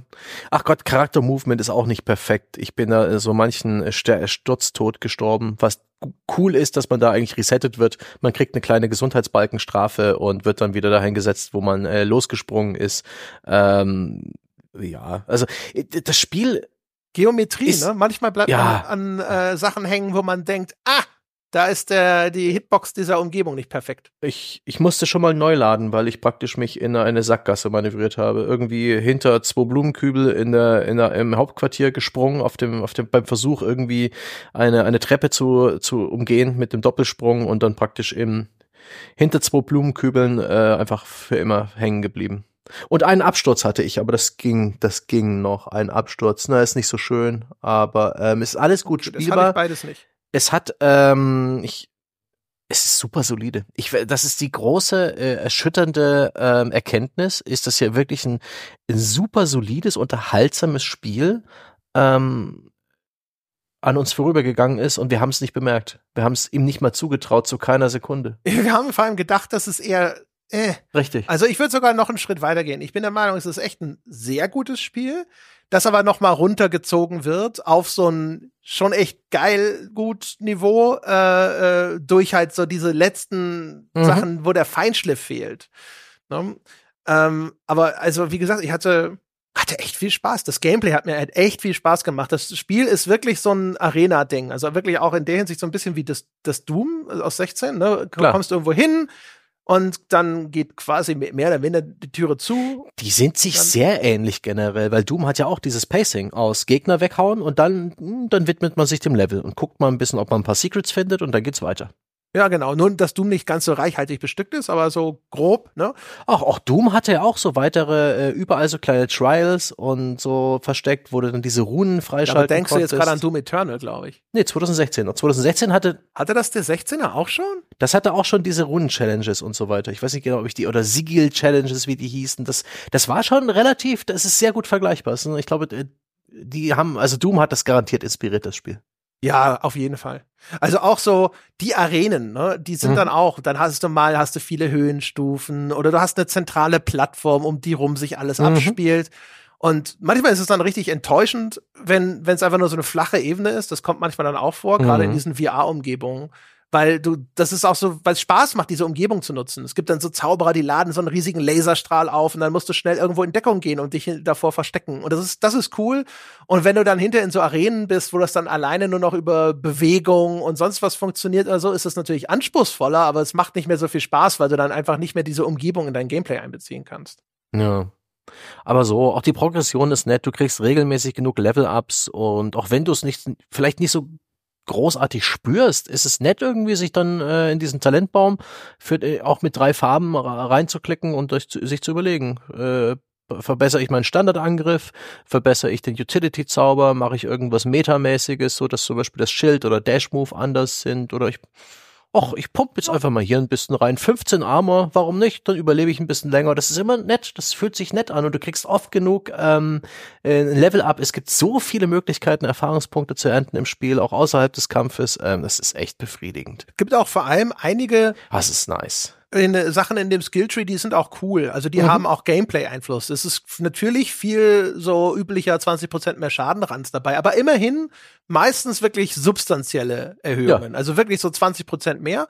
Und du hast dann sowas wie dein Schild explodiert quasi, wenn es bricht und schleudert Gegner zurück, was halt im Gameplay teilweise sehr nützlich sein kann. Mhm. Du hast sogar Sachen, die dich dafür belohnen, dass du nicht dich spezialisierst, so wie ich das gemacht habe, weil die dann sagen, hey, wenn du auch noch in der blauen Magie genug investiert hast, um ein bestimmtes Level zu erreichen, dann kannst du das Ding hier noch freischalten, das dann da zum Beispiel dafür sorgt, dass der Schaden, der in dein Schild transferiert wird, dir als Gesundheit gut geschrieben wird.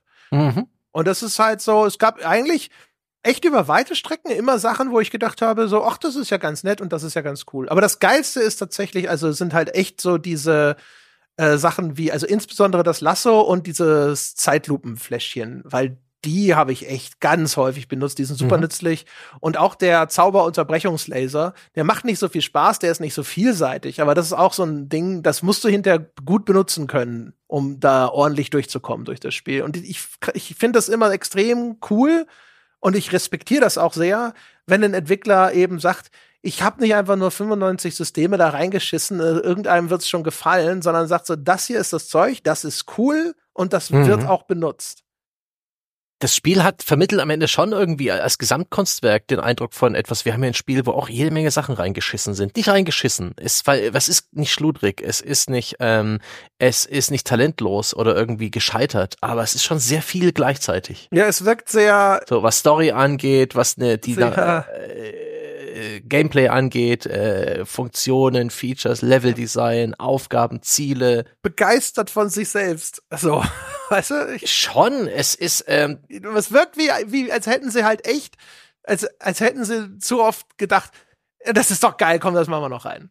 Schon, ja. Also das hätte gar nicht alles davon gebraucht. Ähm, äh, ist, ist, nichts davon funktioniert nicht. Das ist auch beeindruckend. Aber ähm, es ist schon relativ viel Holz. Der Spieleinstieg ist durchaus ein bisschen fordernd, bis man bis man praktisch cool damit ist und, und verstanden hat, welche Sorte Spiel das ist und damit klarkommt und sich damit arrangiert und das alles annimmt und auch ein bisschen gemeistert hat. Das dauert schon eine ganze Weile. Aber ähm, ja, Pacing, Leveldesign, ähm, generelles Talent dieser Entwickler. Deswegen tut's mir so leid, dass ja, gerade dieses Studio, wo offensichtlich engagierte und vor allen Dingen talentierte Leute gearbeitet haben, das auf die Beine zu stellen, innerhalb von fünf Jahren mit maximal 100 Mann, ist eine Leistung. Deswegen verstehe ich auch ein Stück weit, dass EA jetzt zwar über EA Origins, das ist jetzt so dieses dieses äh, dieses Publishing-Label für die ähm, die Fremdfinanzierten sozusagen. Für die Indies. Früher waren es die Indies, inzwischen sind es eher die Fremdprojekte. Ähm, äh, und die hatten wahrscheinlich noch ein bisschen Kontakte zu EA von der Arbeit früher. Also ähm, ich kann ich voll verstehen, dass die äh, äh, einen Geldgeber gefunden haben, dass die ähm, auch mit dem Keely Jeff ähm, irgendwie hier kommen, zeigst du uns beim Summer Game Fest. Na klar, dass sie da eine Bühne bekommen haben, denn dieses Spiel wurde auch enthüllt im Rahmen des Summer Game Fest 2022. Es war immer wieder bei größeren dieser Pseudo E3 Events dabei. Aber ähm, ich, ich bin der Meinung, es hat, es, es, es gelang diesem Spiel nicht, unser Interesse zu wecken und auch nicht das Interesse von den anderen Menschen da draußen. Und das ist schade drum. Das tut mir, das ist mir, tut mir so leid. Es hat halt echt keine Traktion bekommen, ja, genau. Das ist wirklich äh, ohne Spikes auf die Eisbahn. Ne? Also mhm. äh, ein Schritt vor und das war's quasi. danach ausgerutscht und nicht mehr weiter. D dieses Spiel, äh, dieses Spiel ist so ein bisschen das, was ich mir von Forspoken erhofft habe. Ja? Forspoken das, ist ja dieser, dieser so, ja. Flop von Square Enix mit äh, dieser Open World, wo man auch, äh, auch lustigerweise als eine Zauberin unterwegs ist, die Zauber und Achtung in verschiedenen Geschmacksrichtungen hat wo auch die Zaubersprüche das Äquivalent haben zu sowas wie Schrotflinte, MG oder Scharfschützengewehr. Alles ein bisschen anders, alles noch als Third-Person-Open-World-Spiel viel mehr in Sachen Movement äh, verschränkt, wo es diesen magischen Parcours gab und so weiter. Auch, auch ein Spiel mit einer durchaus soliden Gameplay-Grundlage, aber eben ansonsten ein furchtbares Spiel, ein Flop. Ähm, aber ein hochinteressanter Flop. Und damals bei Forspoken dachte ich, oh, ich glaube, da hast du den Diamond in the Rough. Ja, Forspoken, das sieht mir aus. Ich glaube, das könnte der Geheimtipp werden. Da irrte ich mich leider. Immortals of Alien wäre es gewesen. Aber da war ich bereits als gebranntes Kind von Forspoken. Ähm, hat halt die nee, nee, nee, das wird schon nix, habe ich mir gedacht. es ist ja wirklich faszinierend. Ich habe jetzt im Nachgang natürlich noch mal die alten Trailer angesehen. Mhm weil ich wissen wollte, wieso hatte ich denn so einen falschen negativen Eindruck mhm. von dem Spiel? Es gibt so ein paar Sachen, die sind halt, also dieser, dieser Discount Sauron und solche Geschichten. Mhm. Das Design, ich glaube, das Art Design des Spiels ist schon schwierig, weil das ist auf geradezu barocke Art überladen, finde ja. ich. Es ist extrem verspielt. Also, das hat mir auch überbordend eigentlich nicht irre gut gefallen. Es gab so ein paar Sachen, das hat ja sehr viel so Meeresthematiken. Also mhm. diese riesigen magischen Kampfschiffe, die aussehen wie Wale, die am Himmel fliegen, die sind manchmal ganz cool. Äh, die Maske von dem Handlanger von Sandrak, der aussieht wie so ein Seestern und so, mhm. das ist alles ganz nett. Äh, das sieht auch aus wie äh, abgelehnte Designs aus Aquaman teilweise, ja. muss man auch sagen.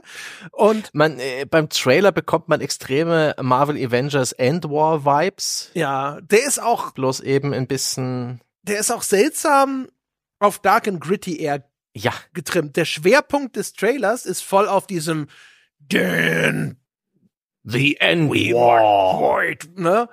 Genau. Und, äh, und zwischendrin blitzt ganz kurz der Humor auf. Und das Spiel ist aber genau andersrum eigentlich. Es ist größtenteils ein sehr leichtherzig erzähltes Spiel mit ganz viel Banter zwischendrin. Mhm der aber auch einfach nett und gut geschrieben und vor allem auch gut gespielt ist. Ich glaube, die Mimik der Schauspieler, die bringt das auf eine Art und Weise rüber. Das wäre bei, ich glaube, bei vielen anderen Spielen wäre ich viel mehr so äh, rausgegangen, weil diese Ebene der Mimik fehlt. Mhm. Und hier äh, sind diese Sprüche, wenn die dann auch noch mit der entsprechenden Körpersprache transportiert werden, wirken die einfach geiler. Ja, aber im. Äh und ich glaube, deswegen hat es hier Erfolg. Im Trailer wirkt's fremdschämig wenn dann plötzlich noch irgendwie ein lustiges, äh, ein lustiger Quip, ja, so ein lustiger Spruch zwischen den Charakteren mit reingeschnitten wird in einen Trailer, der sich viel zu ernst nimmt, genau. der mit getragener Musik und Pathos irgendwie über den Endwar und dich als Auserwählten, der den, das Ende der Welt verhindern muss und dazwischen lauter sehr, sehr schnell geschnittene äh, Action-Szenen, die haben sich nicht getraut, in ihren Szenen mal, in ihren Trailern mal ruhige Momente reinzunehmen und im Zweifel lieber noch einen Schnitt, als irgendwie den Spieler mal eine Chance zu geben, zu erfassen, was da drin los ist.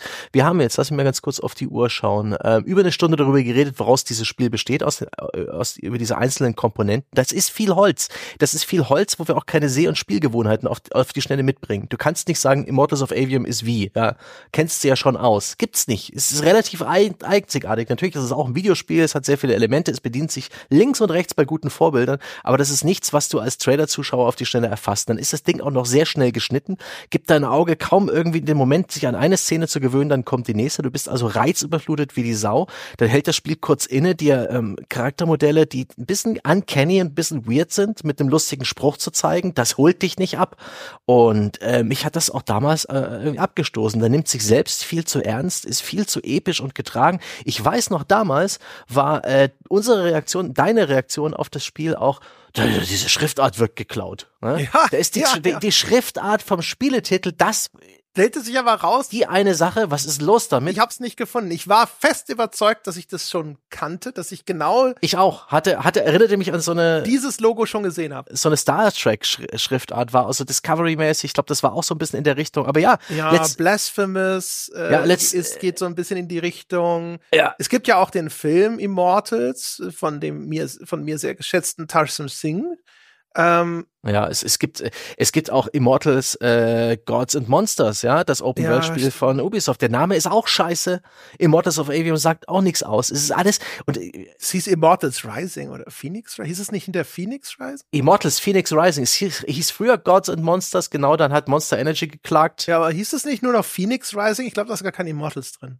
Doch, doch, doch, das dürfte Echt? Immortals Phoenix Rising heißen, ja, ja, ja. Okay. Naja, egal. Auf jeden Fall, also es wirkte, es ist ganz erstaunlich, wie generisch es teilweise dann wirkt. Ich glaube, wie gesagt, also dieses ganze, dieser ganze Artstyle tut ihm keinen Gefallen, weil nee. der ist halt auch einfach, der ist halt einfach überall Schnörkelchen und hier ja. noch eine Rundung und da noch ein Hörnchen und da noch eine, eine Platte und hier noch ein Anhänger. Ja. Also, das ist wirklich, also so vollgestopft. Ähm, wenn es nicht aus den USA kommen würde, hätte ich gedacht, ist das so ein kultureller Korea Bruch oder so. Wie, wie man einfach den Kleidungsstil in ja. manchen anderen Kulturen irgendwo einfach nicht kennt und damit nicht vertraut ist und den deswegen irgendwie so unvertraut und seltsam findet. Es ist einfach halt, also es ist so ein bisschen auch halb zusammengeklaut eben manchmal, ja, so schon, von der Art, ja, wie es wirkt. Also manchmal, äh, manche Areale sahen schon so ein bisschen auch aus wie diese Elfengebiete in God of War zum Beispiel, wo es einem auf, auf irgendeine Art und Weise sehr vertraut vorkommt. Mhm. Oh ja, stimmt. Die, die, die Elfenwelt in God of War ist so von der Architektur auch so ein bisschen äh, vergleichbar mit dem, was da los ist. Äh, ja, ähm, die, die Tatsache, dass dieses Spiel so, so, so dicht ist, optisch so dicht, überall so, ne, so kleinteilig und überdesignt und überbordend und barock. Und dazu auch noch die Grafik, die sehr, sehr, sehr ähm, kleinteilig ist, mit vielen Partikeleffekten, leuchtende Magieblitze und Projektile und Explosionen. Das ist auch ein, äh, nicht bloß per se schwer fassbar fürs Auge. Das ist auch noch eine dieser, dieser Spiele, die durch YouTube-Kompression ähm, schrecklich gelitten haben. Und dazu auch noch, ne, wenn du dann das Summer Game Fest im Livestream schaust, wo die Kompression noch mal schlimmer ist, hast du dann äh, äh statt einem actiongeladenen Trailer eigentlich actiongeladenen Pixel-Match zu sehen bekommen. Das hat auch nicht geholfen. Und ich habe ist auch der EA-Standardschnitt übrigens, ne? Mhm. Also so manche Sachen in dem Ding sind genau wie in dem ähm, Trailer für, ach Gott, wie hieß das andere? Das andere Anthem. Mhm. Ja. Ist ja auch im Grunde genommen ähnlich jetzt ausgegangen, sozusagen wie bei Anthem. Ich mag ja den, den einen Anthem-Trailer, den fand ich ja ziemlich geil, äh, aber man merkt halt, dass diese. Bevor wir wussten, was es ist. Ja, genau. Ich mag nur den Trailer, nicht. Ja, ja genau. Nicht, äh, ich habe Anthem selber Der Trailer war gut. Bis zehn Minuten gespielt. Und ähm, aber na, ich habe ja mit Dom mal eine Folge gemacht zu Spieletrailern. Und äh, dabei kamen auch eben einige EA-Trailer vor, die auch, die ich auch echt geil finde, auch den Battlefield One-Trailer zum Beispiel damals. Mhm. Aber wenn man die dann mal alle so gesehen hat, man merkt, also ich habe das Gefühl, das muss alles aus so einer eigenen EA Trailer Division kommen, weil die sind sehr ähnlich in ihrem Arrangement. Mhm. Und hier gerade bei dem Immortals of Avium ist dieser das nächste Action-Shooter-Highlight-Trailer einfach, das, das verkauft das Spiel nicht gut, auch wenn es nicht per se falsch ist. Ne? Das Gameplay mhm. ist ja äh, ein Action-Arena-Shooter, aber es transportiert eigentlich die falschen Vibes von dem, was das Spiel ja. an sich hinterher ausmacht. Ich habe dann jetzt beim Trailer sichten beim nachträglichen äh, die ganze um Gottes Willen, zeig doch, zeig doch den, das echte Pacing dieses Spiels, zeig doch die ruhigen Momente, zeig doch das Leveldesign, erklärt das Spiel doch ein bisschen. Zeig die Charaktere ja. mehr vor allem auch, ja, genau sind ja alles nur so diese typischen Action-Schablonen. Lass sie mal reden, nicht bloß ein Halbsatz, ja, sondern mal ja, richtig. Genau. Ah, und dann gibt's ja. Zeig, dass du, dass es in die, dass es ein Spiel ist, das sich sogar Zeit nimmt ja. für sowas wie Character Building. Aber das kommt natürlich nicht vor. Und, und dann gibt's ja dann sogar diesen klassischen, eine Frauenstimme aus dem Off erklärt das Spiel in einem etwas längeren Trailer. Und selbst dieser Trailer nimmt sich nicht die Zeit und ist viel zu schnell geschnitten und vermittelt das falsche Bild. Das ist total krass ja, dann, dann, dann, ne, dann wollen sie, komm wir haben Rollenspielsysteme, wir haben Inventar. Und dann bam, bam, bam, wird dir das halt in, in ganz kurzen Szenen gezeigt, wow, Inventar, uh, Skilltree und du bist einfach nur überfordert als Zuschauer. Ist das krass und es tut mir so leid, weil ich der Meinung bin, dass ähm, sowohl der Release-Zeitraum, das war wirklich Antreten zum Verrecken äh, zwischen Baldur's Gate und Starfield, als auch wirklich das Marketing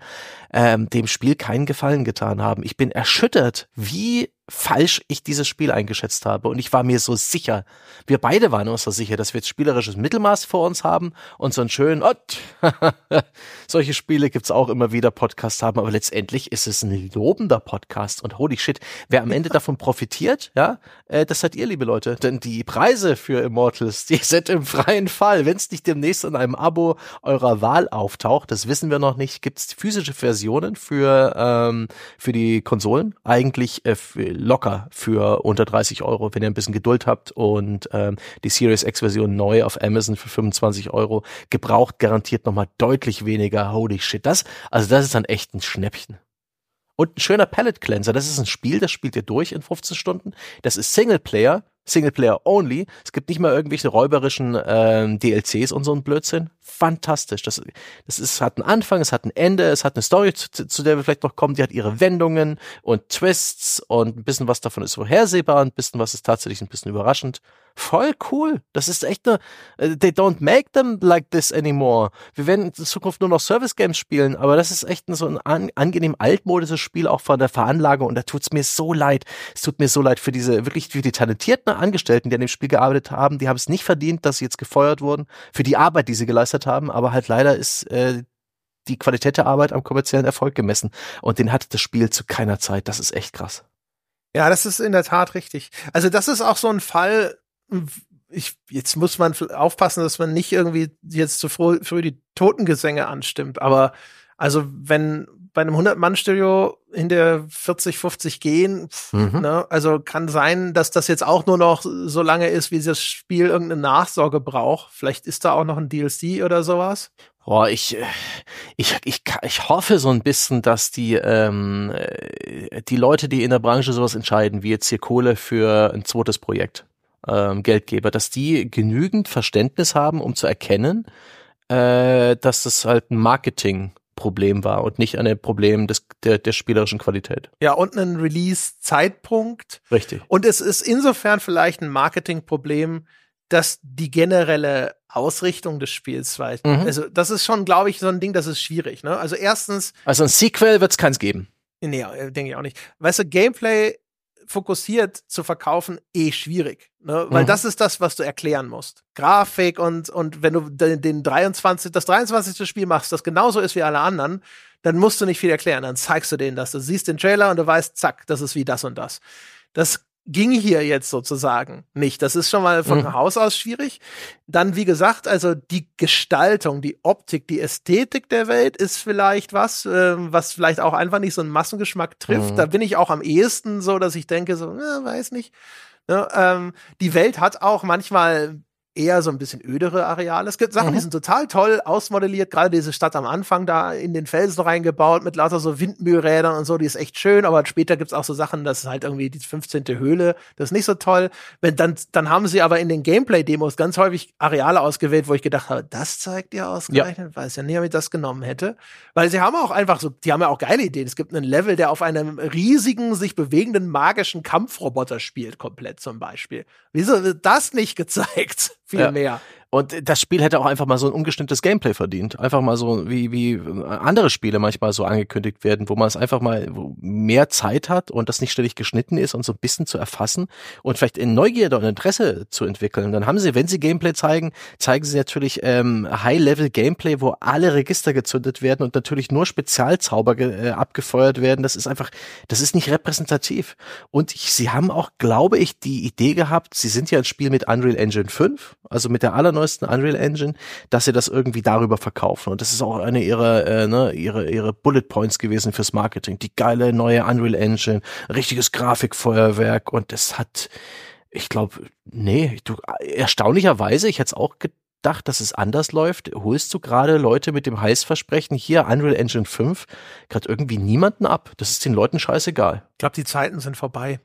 Ich glaube, das denkt man nicht mehr. Die Zeiten, als eine neue Engine automatisch einen Sprung in der Grafikqualität bedeutet mhm. hat, egal wer sie benutzt, sind halt einfach schon lange ja. vorbei. Und inzwischen weiß man, nur weil jemand die oder die Engine benutzt, ist, das hat keine Auswirkung auf das Endergebnis. Ich mhm. glaube, es könnte eher vielleicht sogar noch ein kleiner Klotz am Bein gewesen sein, weil wir auf jeden wissen, Fall. die Early Adopter von solchen Engines, die haben häufig mit Problemen zu kämpfen, die nicht so recht voraussehbar waren. Und sie sind meines Wissens der erste Konsolentitel mit UE5 außerhalb, der nicht von Epic gekommen ist. Das habe ich zumindest in einem Video gehört. Ähm, Sie waren relativ früh dran, ja. Ich weiß nicht, ob es die allererst waren, aber hier ist auch für mich ein Punkt, weswegen ich das, äh, ich habe vielleicht liegt es auch in der PS5-Version, aber ich empfand die Grafikqualität, die Darstellungsqualität ähm, als wirklich teilweise mangelhaft. Dieses Spiel hat äh, extrem viele optische Artefakte. Das ist, oh, wie ich weiß nicht, wie ich das beschreiben kann, so Pixelmatch, so so so Du hast, ja, ja, genau. Also wie als wäre, das ist ja das, was ich vorhin meinte, wo ich das Gefühl habe, es wird die ganze Zeit upscaled, als wäre es, mhm. würde es eigentlich auf einer viel niedrigeren Auflösung laufen und wird dann nur aufgeplustert, ja, weil es häufig viel zu verwaschen wirkt und ja. so seltsame Aliasing-ähnliche Artefakte hat. Ja, Dither, Dithering ist vielleicht auch das richtige Wort dafür, so Punktwolken, äh, bunte Punktwolken, aus denen sich dann in einem Sekundenbruchteil dann das volle Detail äh, rausbildet. Das hat, glaube ich, auch ja sowas, ja. Vielleicht auch mit dieser Beleuchtungstechnik Nanite zu tun. Ich weiß gar nicht, ob sie die das nutzen. Stimmt. Lumen meine ich. Ähm, das Schlimmste ist. Es ist auf jeden Fall so ein Ding. Es gibt ja, ne, du siehst, dass die Grafikassets an sich eine sehr hohe Qualität haben. Sehr hoch, ne? ja. Wenn du still stehen bleibst und in diese Welt reinschaust oder sowas, so Texturqualität, Polygonen, Details, äh, auch die, die Qualität der Beleuchtung, da gibt's auch äh, umgekehrt, oh ja. also auch grafisch sehr beeindruckende Dinge. Also die Effekte dieser Zauber, mhm. wenn die auftreten oder sowas, das ist nicht irgendwie, das, du hast das Gefühl, das ist quasi vielleicht sogar zu einem gewissen Grad dynamisch berechnet, weil es wirkt, als wäre das nicht immer der gleiche, das gleiche Treffer-GIF mhm. sozusagen, mhm. was da jetzt gerade läuft.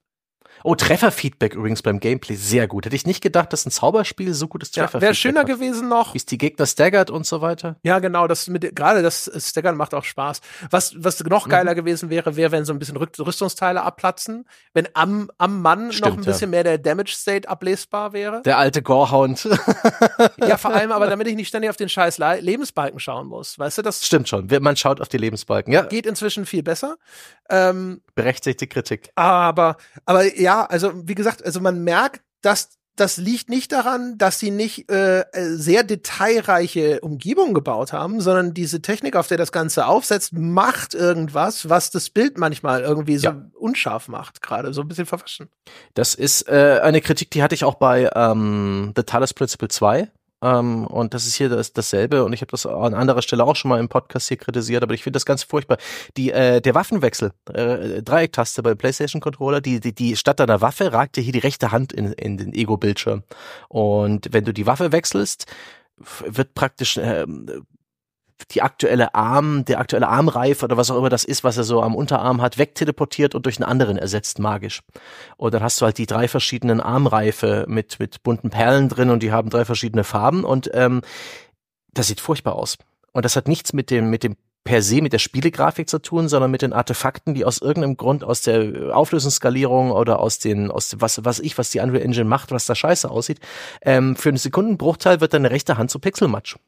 Und irgendwann sieht sie wieder schön aus. Und das macht sie, das macht's bei jedem Waffenwechsel und das passiert so oft. Und ich habe das einmal gesehen, bemerkt, gar nicht mal äh, sofort, sondern erst später nach einiger Zeit, i, wie scheiße das aussieht. okay. Sobald ich meine Waffe wechsle, gibt's diesen Sekundenbruchteil, wo meine Hand aus, äh, weiß ich nicht, aus, aus Pixelrauschen besteht, bevor wieder alles schön aussieht. Das ist mir gar nicht aufgefallen. Und dann konnte ich nicht mehr wegsehen. Es ist okay. widerlich. Und so viele äh, Punkte im Spiel sehen halt auf eine ähnliche Art und Weise widerlich aus, genauso wie ein äh, The Talos Principle ähm, einfach extrem unter der Unreal Engine 5 gelitten hat, weil es einfach ganz furchtbare Effektartefakte. Ich mochte auch diese, da hatten, also was Spiegelungen und was Schatten angeht. Diese Armreife insgesamt nicht. Also das ist zum Beispiel so ein Ding. Also nee.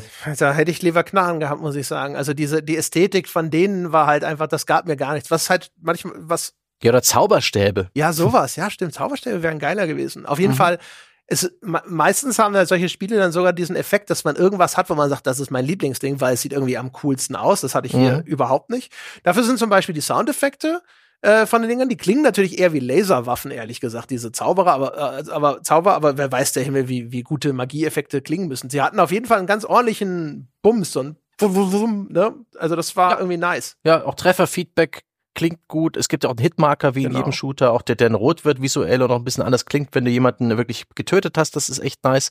Die, ich bin erstaunlich gut generell mit dieser Idee klargekommen. Okay, ich nicht ballern mit Waffen, sondern mit Zaubersprüchen. Ich hatte, als ich ins Spiel reinging, auch die, die Befürchtung, das wird wieder wie so ein Reinfall wie bei Lictem, Battle Mage. Das ist schon eine ganze Weile alt. Das ist so, Gott, wann ist es rausgekommen? Vielleicht 2012 11. Das war so ein Ego-Shooter, auch damals äh, von AMD für seine Grafik und für den äh, 3D-Sound noch irgendwie ähm, auf Pressekonferenzen gezeigt. Ähm, ein Ego-Shooter, ich glaube aus Osteuropa, ich glaub, Polen könnte es gewesen sein, äh, wo man eben auch ein, ein Magier spielt, eher so ein Indie-Spiel, vielleicht auch Double A, ähm, ein Ego-Shooter mit Zaubersprüchen und aber mit einem sehr, sehr, sehr komplizierten ähm, sehr, sehr äh, auf, auf äh, freie äh, Auswahl an Zaubersprüchen äh, basierten Zaubersystem, wo du praktisch deine Zauber aus einzelnen Komponenten zusammenstellen konntest, wo es eben auch möglich war, sich Zaubersprüche zusammenzubauen, die keinen Schaden gemacht haben, sondern bloß praktisch Schadenspotenzial beim Gegner aufgeladen haben, dass man wiederum mit anderen Zaubersprüchen einlösen musste und das noch mit verschiedenen Zaubergeschmacksrichtungen und Farben. Es war viel zu kompliziert. Da hat ein Game Designer viel zu lange ohne Feedback im Keller gesessen und dann keine Widerworte mehr akzeptiert und da, sowas ähnliches habe ich da auch befürchtet. Sowas Verkopftes, ähm, was nicht intuitiv und nicht zugänglich ist. Und es ist durchaus nicht äh, ne, das Leichteste, es ist kein Call of Duty, wo du praktisch mit einer Gehirnzelle losspielen und bis zum Ende rennen kannst, sondern, obwohl das zwischen Call of Duty auch ein bisschen Unrecht tut. Aber es ist super kompetent gemacht und äh, es, ach, Damit, nicht mal hier hat meine, meine Intuition richtig gelegen, was das eigentliche Kern-Gameplay angeht und diese Herausforderung eben, ne, in einem Ego-Shooter keine Waffen zu haben, sondern irgendwie Zaubersprüche und das cool zu machen.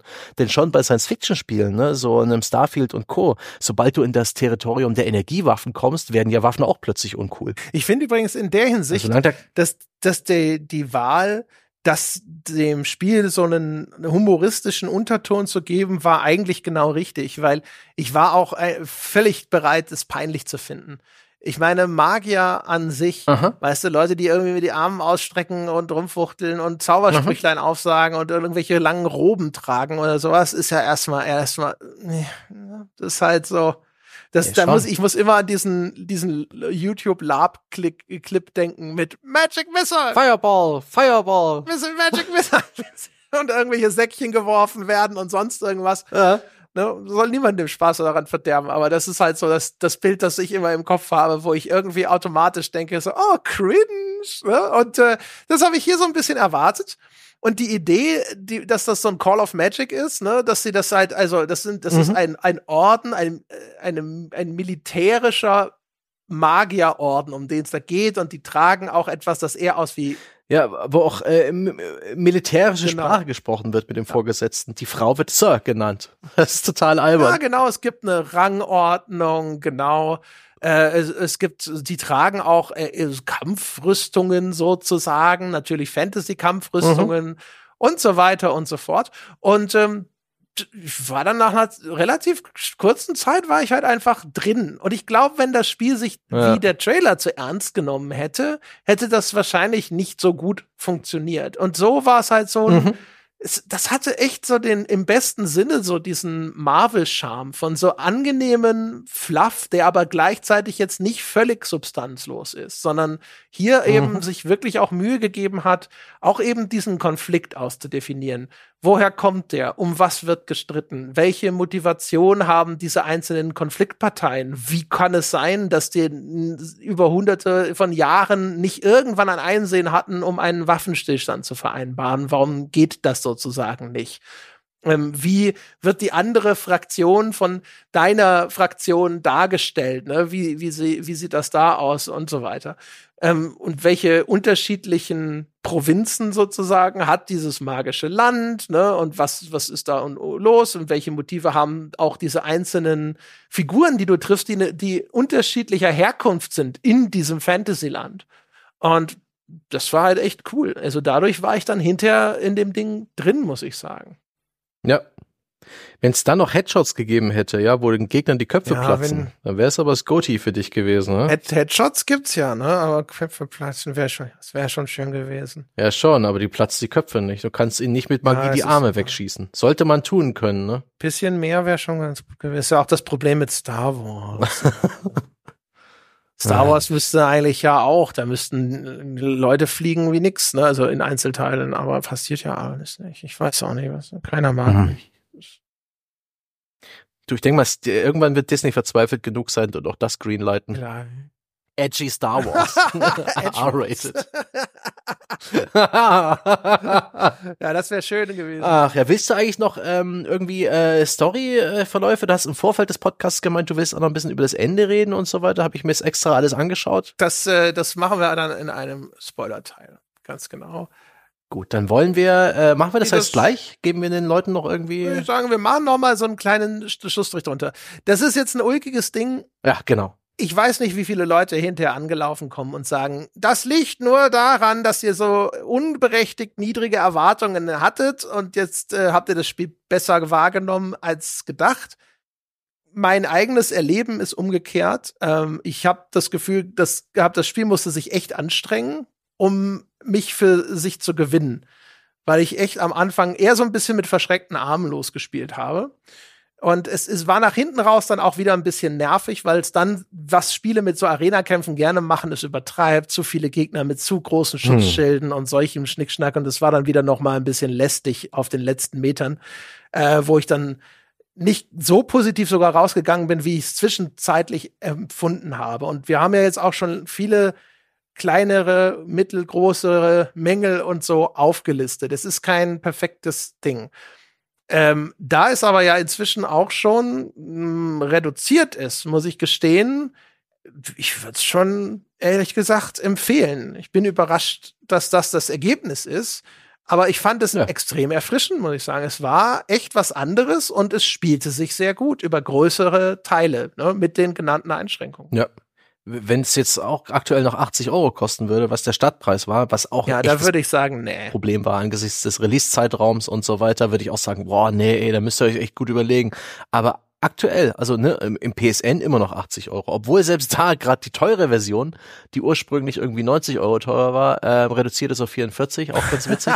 okay. ähm, und es ist wirklich, das Ding wird regelmäßig jetzt in Sales zu haben sein. Die, die brauchen noch. Das ist bestimmt so ein Psychotrick. Das letzte bisschen Kohle, was sie kriegen können. Dass, dass wenn die ja. teure Version, weil sie dann ja sagen können, auch 50% Rabatt oder sowas, dass dann mhm. das sich besser verkauft und da sind dann wahrscheinlich ja eh nur irgendwie 15 äh, Bullshit-Assets mit dabei. Ja, genau, da ist ja nichts. Bullshit. Es ist alles Bullshit, ja. Ja, ähm, und das ist dann auch, äh, nee, nee, nee, was ist dabei? Und das ist auch, ne, äh, die große, äh, äh was ist dieser große Bullshit der Deluxe-Version, ja? Du kennst das Spiel nicht und das, äh, die Deluxe-Edition, ich habe es hier im, im, PSN offen, ja, ähm, Zorn des Triarchen Sigilie, drei Ringe, zwei Arschschienen, Armschienen, drei Totems. Wir wissen jetzt inzwischen grob, was das alles bedeutet. Aber ich als potenzieller Käufer, okay, ob das wohl die 10 Euro wert ist?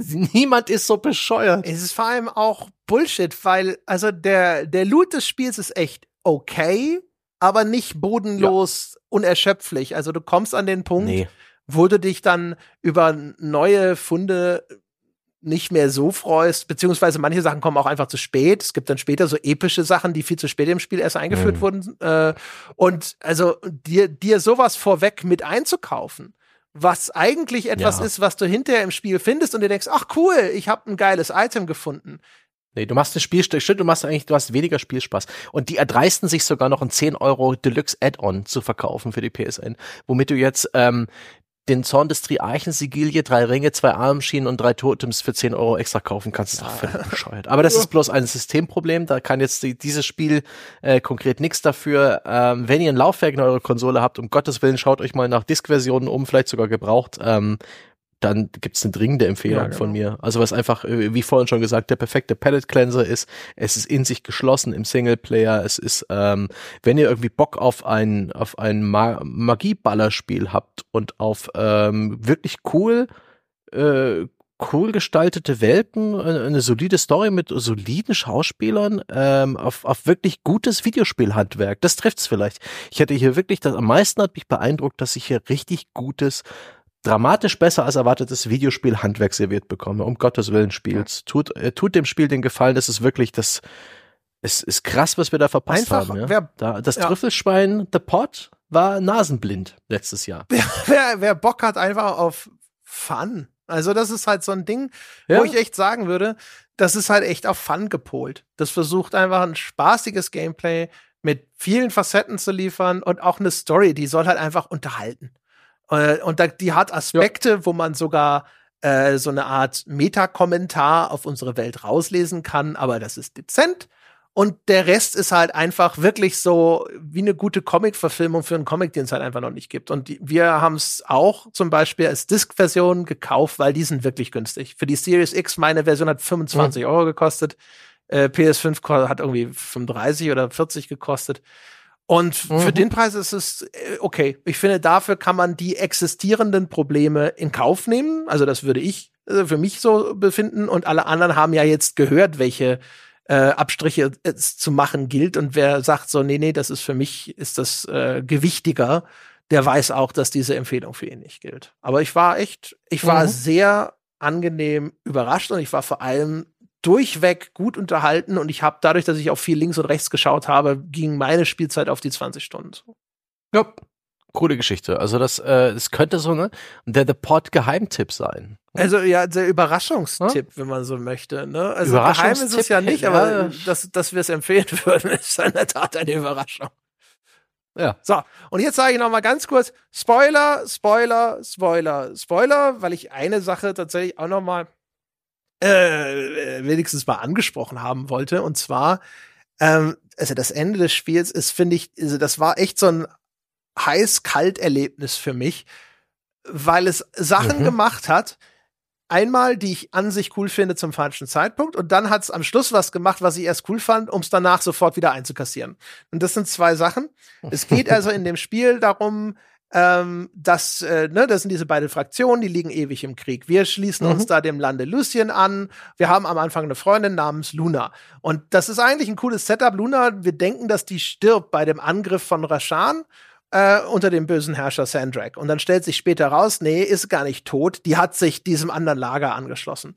Das ist das eine, äh, eine von meinen größten Kritikpunkten an der Geschichte, denn die Motivation von Luna, sich diesem dieser Fraktion anzuschließen, von der sie denkt, dass und also von der sie auch sogar richtigerweise weiß, dass deren Angriff auf ihr Heimatdorf diese beiden schutzbefohlenen Kinder umgebracht hat. Das finde ich mhm. ist extrem dürftig. Also ich weiß nicht, wie es dir da ging, aber das war der, das war so ein Ding, wo ich gedacht habe, das ist eine coole Sache. Das ist eigentlich äh, sogar ein ganz klassischer Trope, vor allem auch aus dem Hongkong-Kino. Die Brüder, ne, oder die, die, die, die absolut mhm. besten Freunde, die auf einmal äh, sich äh, auf dem Schlachtfeld wieder begegnen, ne. Äh, das ist, ja. das ist so ein Ding, das kann super gespielt sein. Das ist, das ist ein klasse Setup, aber das das Payoff ist hier erstens scheiße, weil es eben nicht auf diese Konfrontation richtig hinausläuft, sondern Luna dann wieder die Seiten wechselt, weil sie eben immer noch deine beste Freundin ist. Und das andere ist es, dass ihre Motivation hier untererklärt ist und man merkt, dass sie das, die wollten nur diese, dieses Ding konstruieren und diesen Reveal und dann haben sie es auch gleich wieder äh, bleiben lassen. Ja, ich hatte, ich finde find das auch nicht ganz passend, die, ähm, äh, als die Bösewichte dann so ein bisschen ähm, gezeigt werden, insbesondere jetzt ähm, diese The Hand, also eine namenlose, unbekannte äh, Helferin des bösen Sandrak, ähm, als sie die zum ersten Mal sah, weibliche Konturen, eine seltsame Maske, du sprachst darüber, irgendwie sah aus wie ein Seestern. Einfach nicht böse genug vom Design, mir war sofort klar, mit der werden wir uns zusammentun. und äh, das wird definitiv, ne, hier da, da nachher wunderschöne Frau unten drunter und in Wirklichkeit sind nämlich wir die Bösen, dachte ich nämlich, ja. auch als dann Sandrak das erste Mal den Helm abgenommen hat und da wie so ein, so ein netter Onkel mit Bart drunter aussieht, ne? Das ist übrigens gar nicht so sehr, wie ich es erwartet habe, ja genau. Das war meine Theorie. Ich habe das auch und äh, zwar, ich habe es aus einem ganz anderen Grund erwartet das, ich habe gedacht, oh mein Gott, das Spiel telegrafiert in der ersten Stunde quasi schon seinen Twist, weil man findet einen mhm. Text und die Art, wie der Text geschrieben war, war nämlich, man hat uns seit Kindesbeinen beigebracht, dass das Königreich Rashan oder Rashad oder wie es heißt, äh, dass mhm. das böse ist. Und dieses, das hat man uns beigebracht. Die Art, wie das geschrieben ist, löst sofort Zweifel aus an ja. der Wahrheit dahinter. Und das habe ich, und das würde ja auch eigentlich niemand schreiben, der in dieser Kultur lebt, die das wirklich glaubt, sondern der würde sagen, das Königreich mhm. Dingsbums, das sind die schlimmsten Schweine auf der Welt. Und da habe ich sofort gedacht, so, okay, wir arbeiten erst für die eigentlich Bösen, ohne es zu wissen, dann kommt der Twist. Das ist dann aber tatsächlich äh, anders abgelaufen. Es ging dann eigentlich in die Richtung, es sind einfach alle böse.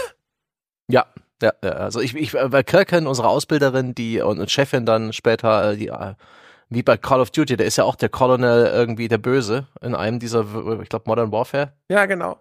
Modern ähm, Warfare 2. Dass sie halt, äh, dass, dass sie halt irgendwie äh, die Böse ist, weil sie eben auch, und das ist auch storymäßig ganz nett gemacht, weil sie halt sehr viel Information dem Jack vorenthält und später dann sozusagen ähm, ganz viel Enthüllung für ihn hat und der auch so ein bisschen, äh, wieso verrät sie mir das nicht, ne?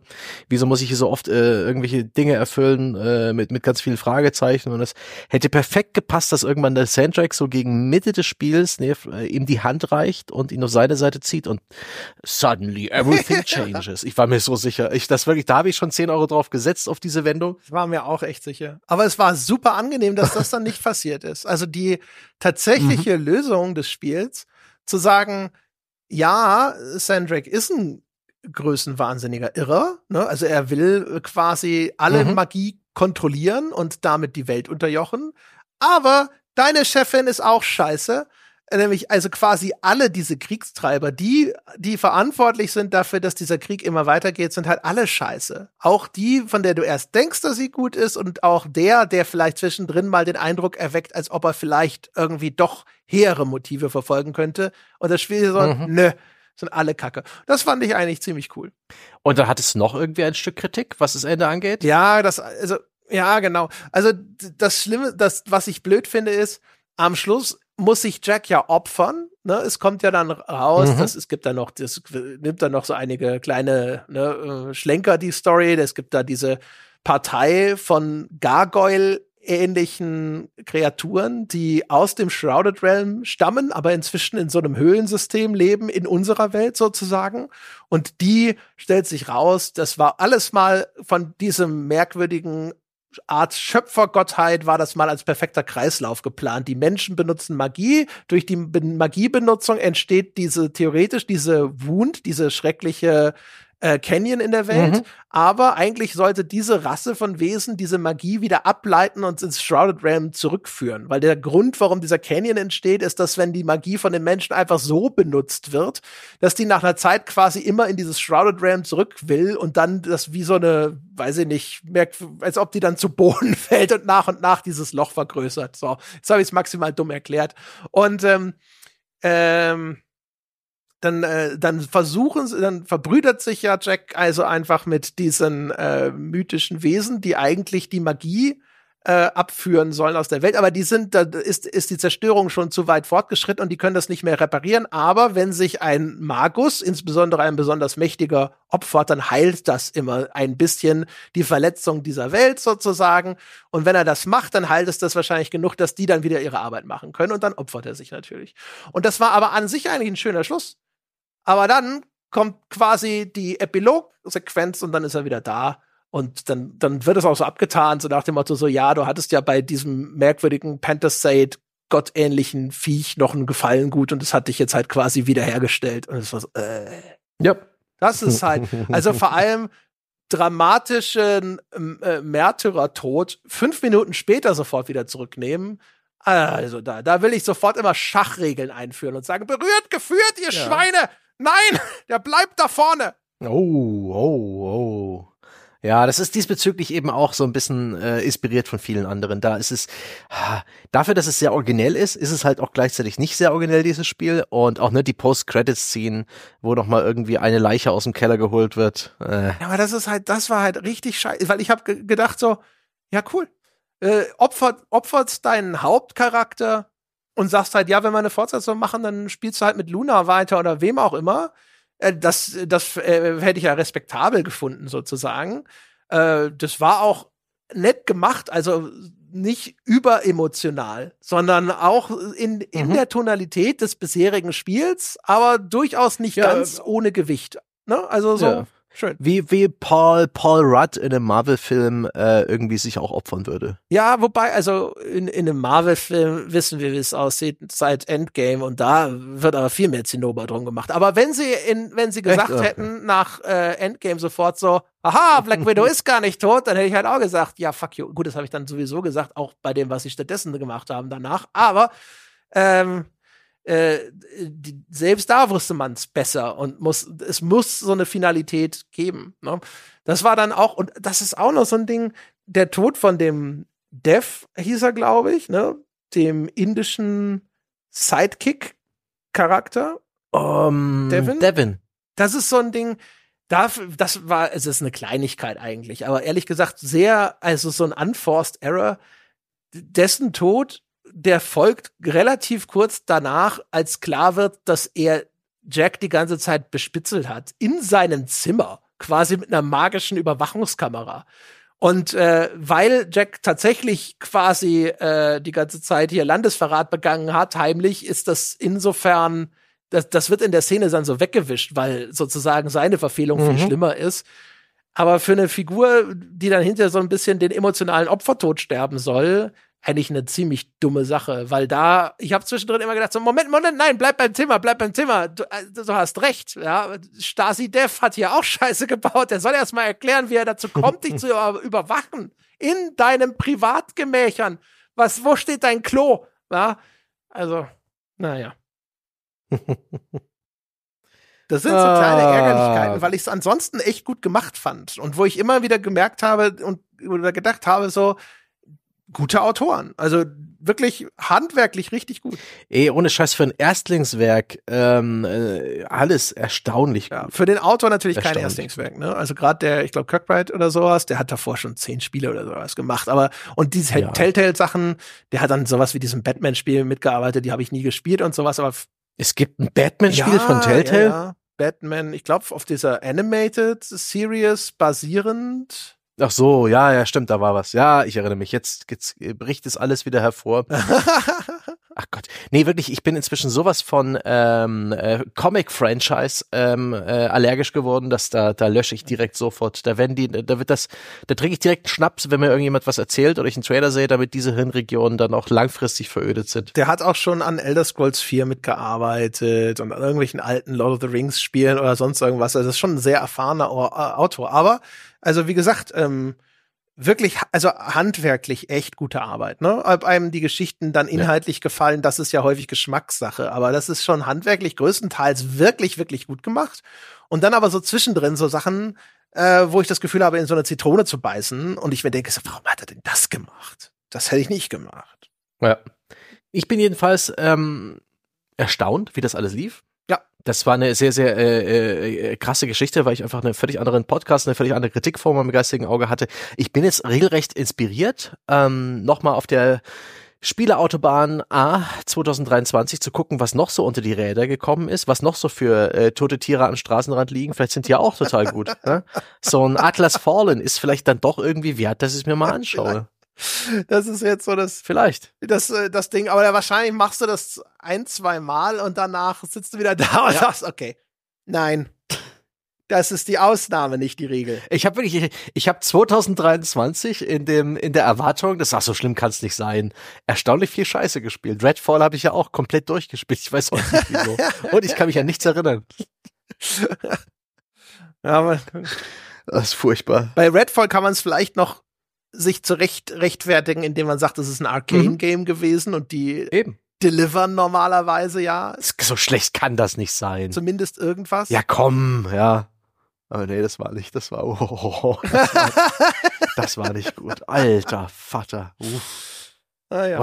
ja, also was soll ich sagen? Ich war, ich war jetzt im Nachgang äh, hoch erfreut, das gespielt zu haben. Es hat mir gefallen und gleichzeitig mhm. äh, tut es mir echt äh, ein bisschen leid oder ich habe so die Befürchtung, dass von dem Studio nichts weiteres kommt. Die Hoffnung wäre, dass sie noch eine Chance kriegen. Ja, ich, ich, ich, ich habe fast so ein bisschen das Gefühl von Mitschuld. So ein bisschen, ne? Wir haben, wir hatten nicht die Geistesgegenwärtigkeit, es damals zu sehen oder auch nur, ihm nur eine Chance zu geben. Ja. Und so sind wir mitschuldig durch Nichtstun. Woran hätte man es denn erkennen sollen? Ne? Aus unserer Arbeit Spiele zu spielen. Ne? Hätten wir doch auch mal das spielen können. Du kannst ja nicht in jedes Spiel reinspielen, um dich zu vergewissern, dass es tatsächlich irgendwie was taugt oder sowas. Nein, nein, nein. Wir sind nicht schuld. Wir sind zu klein, um schuld zu sein. GameStar ist schuld.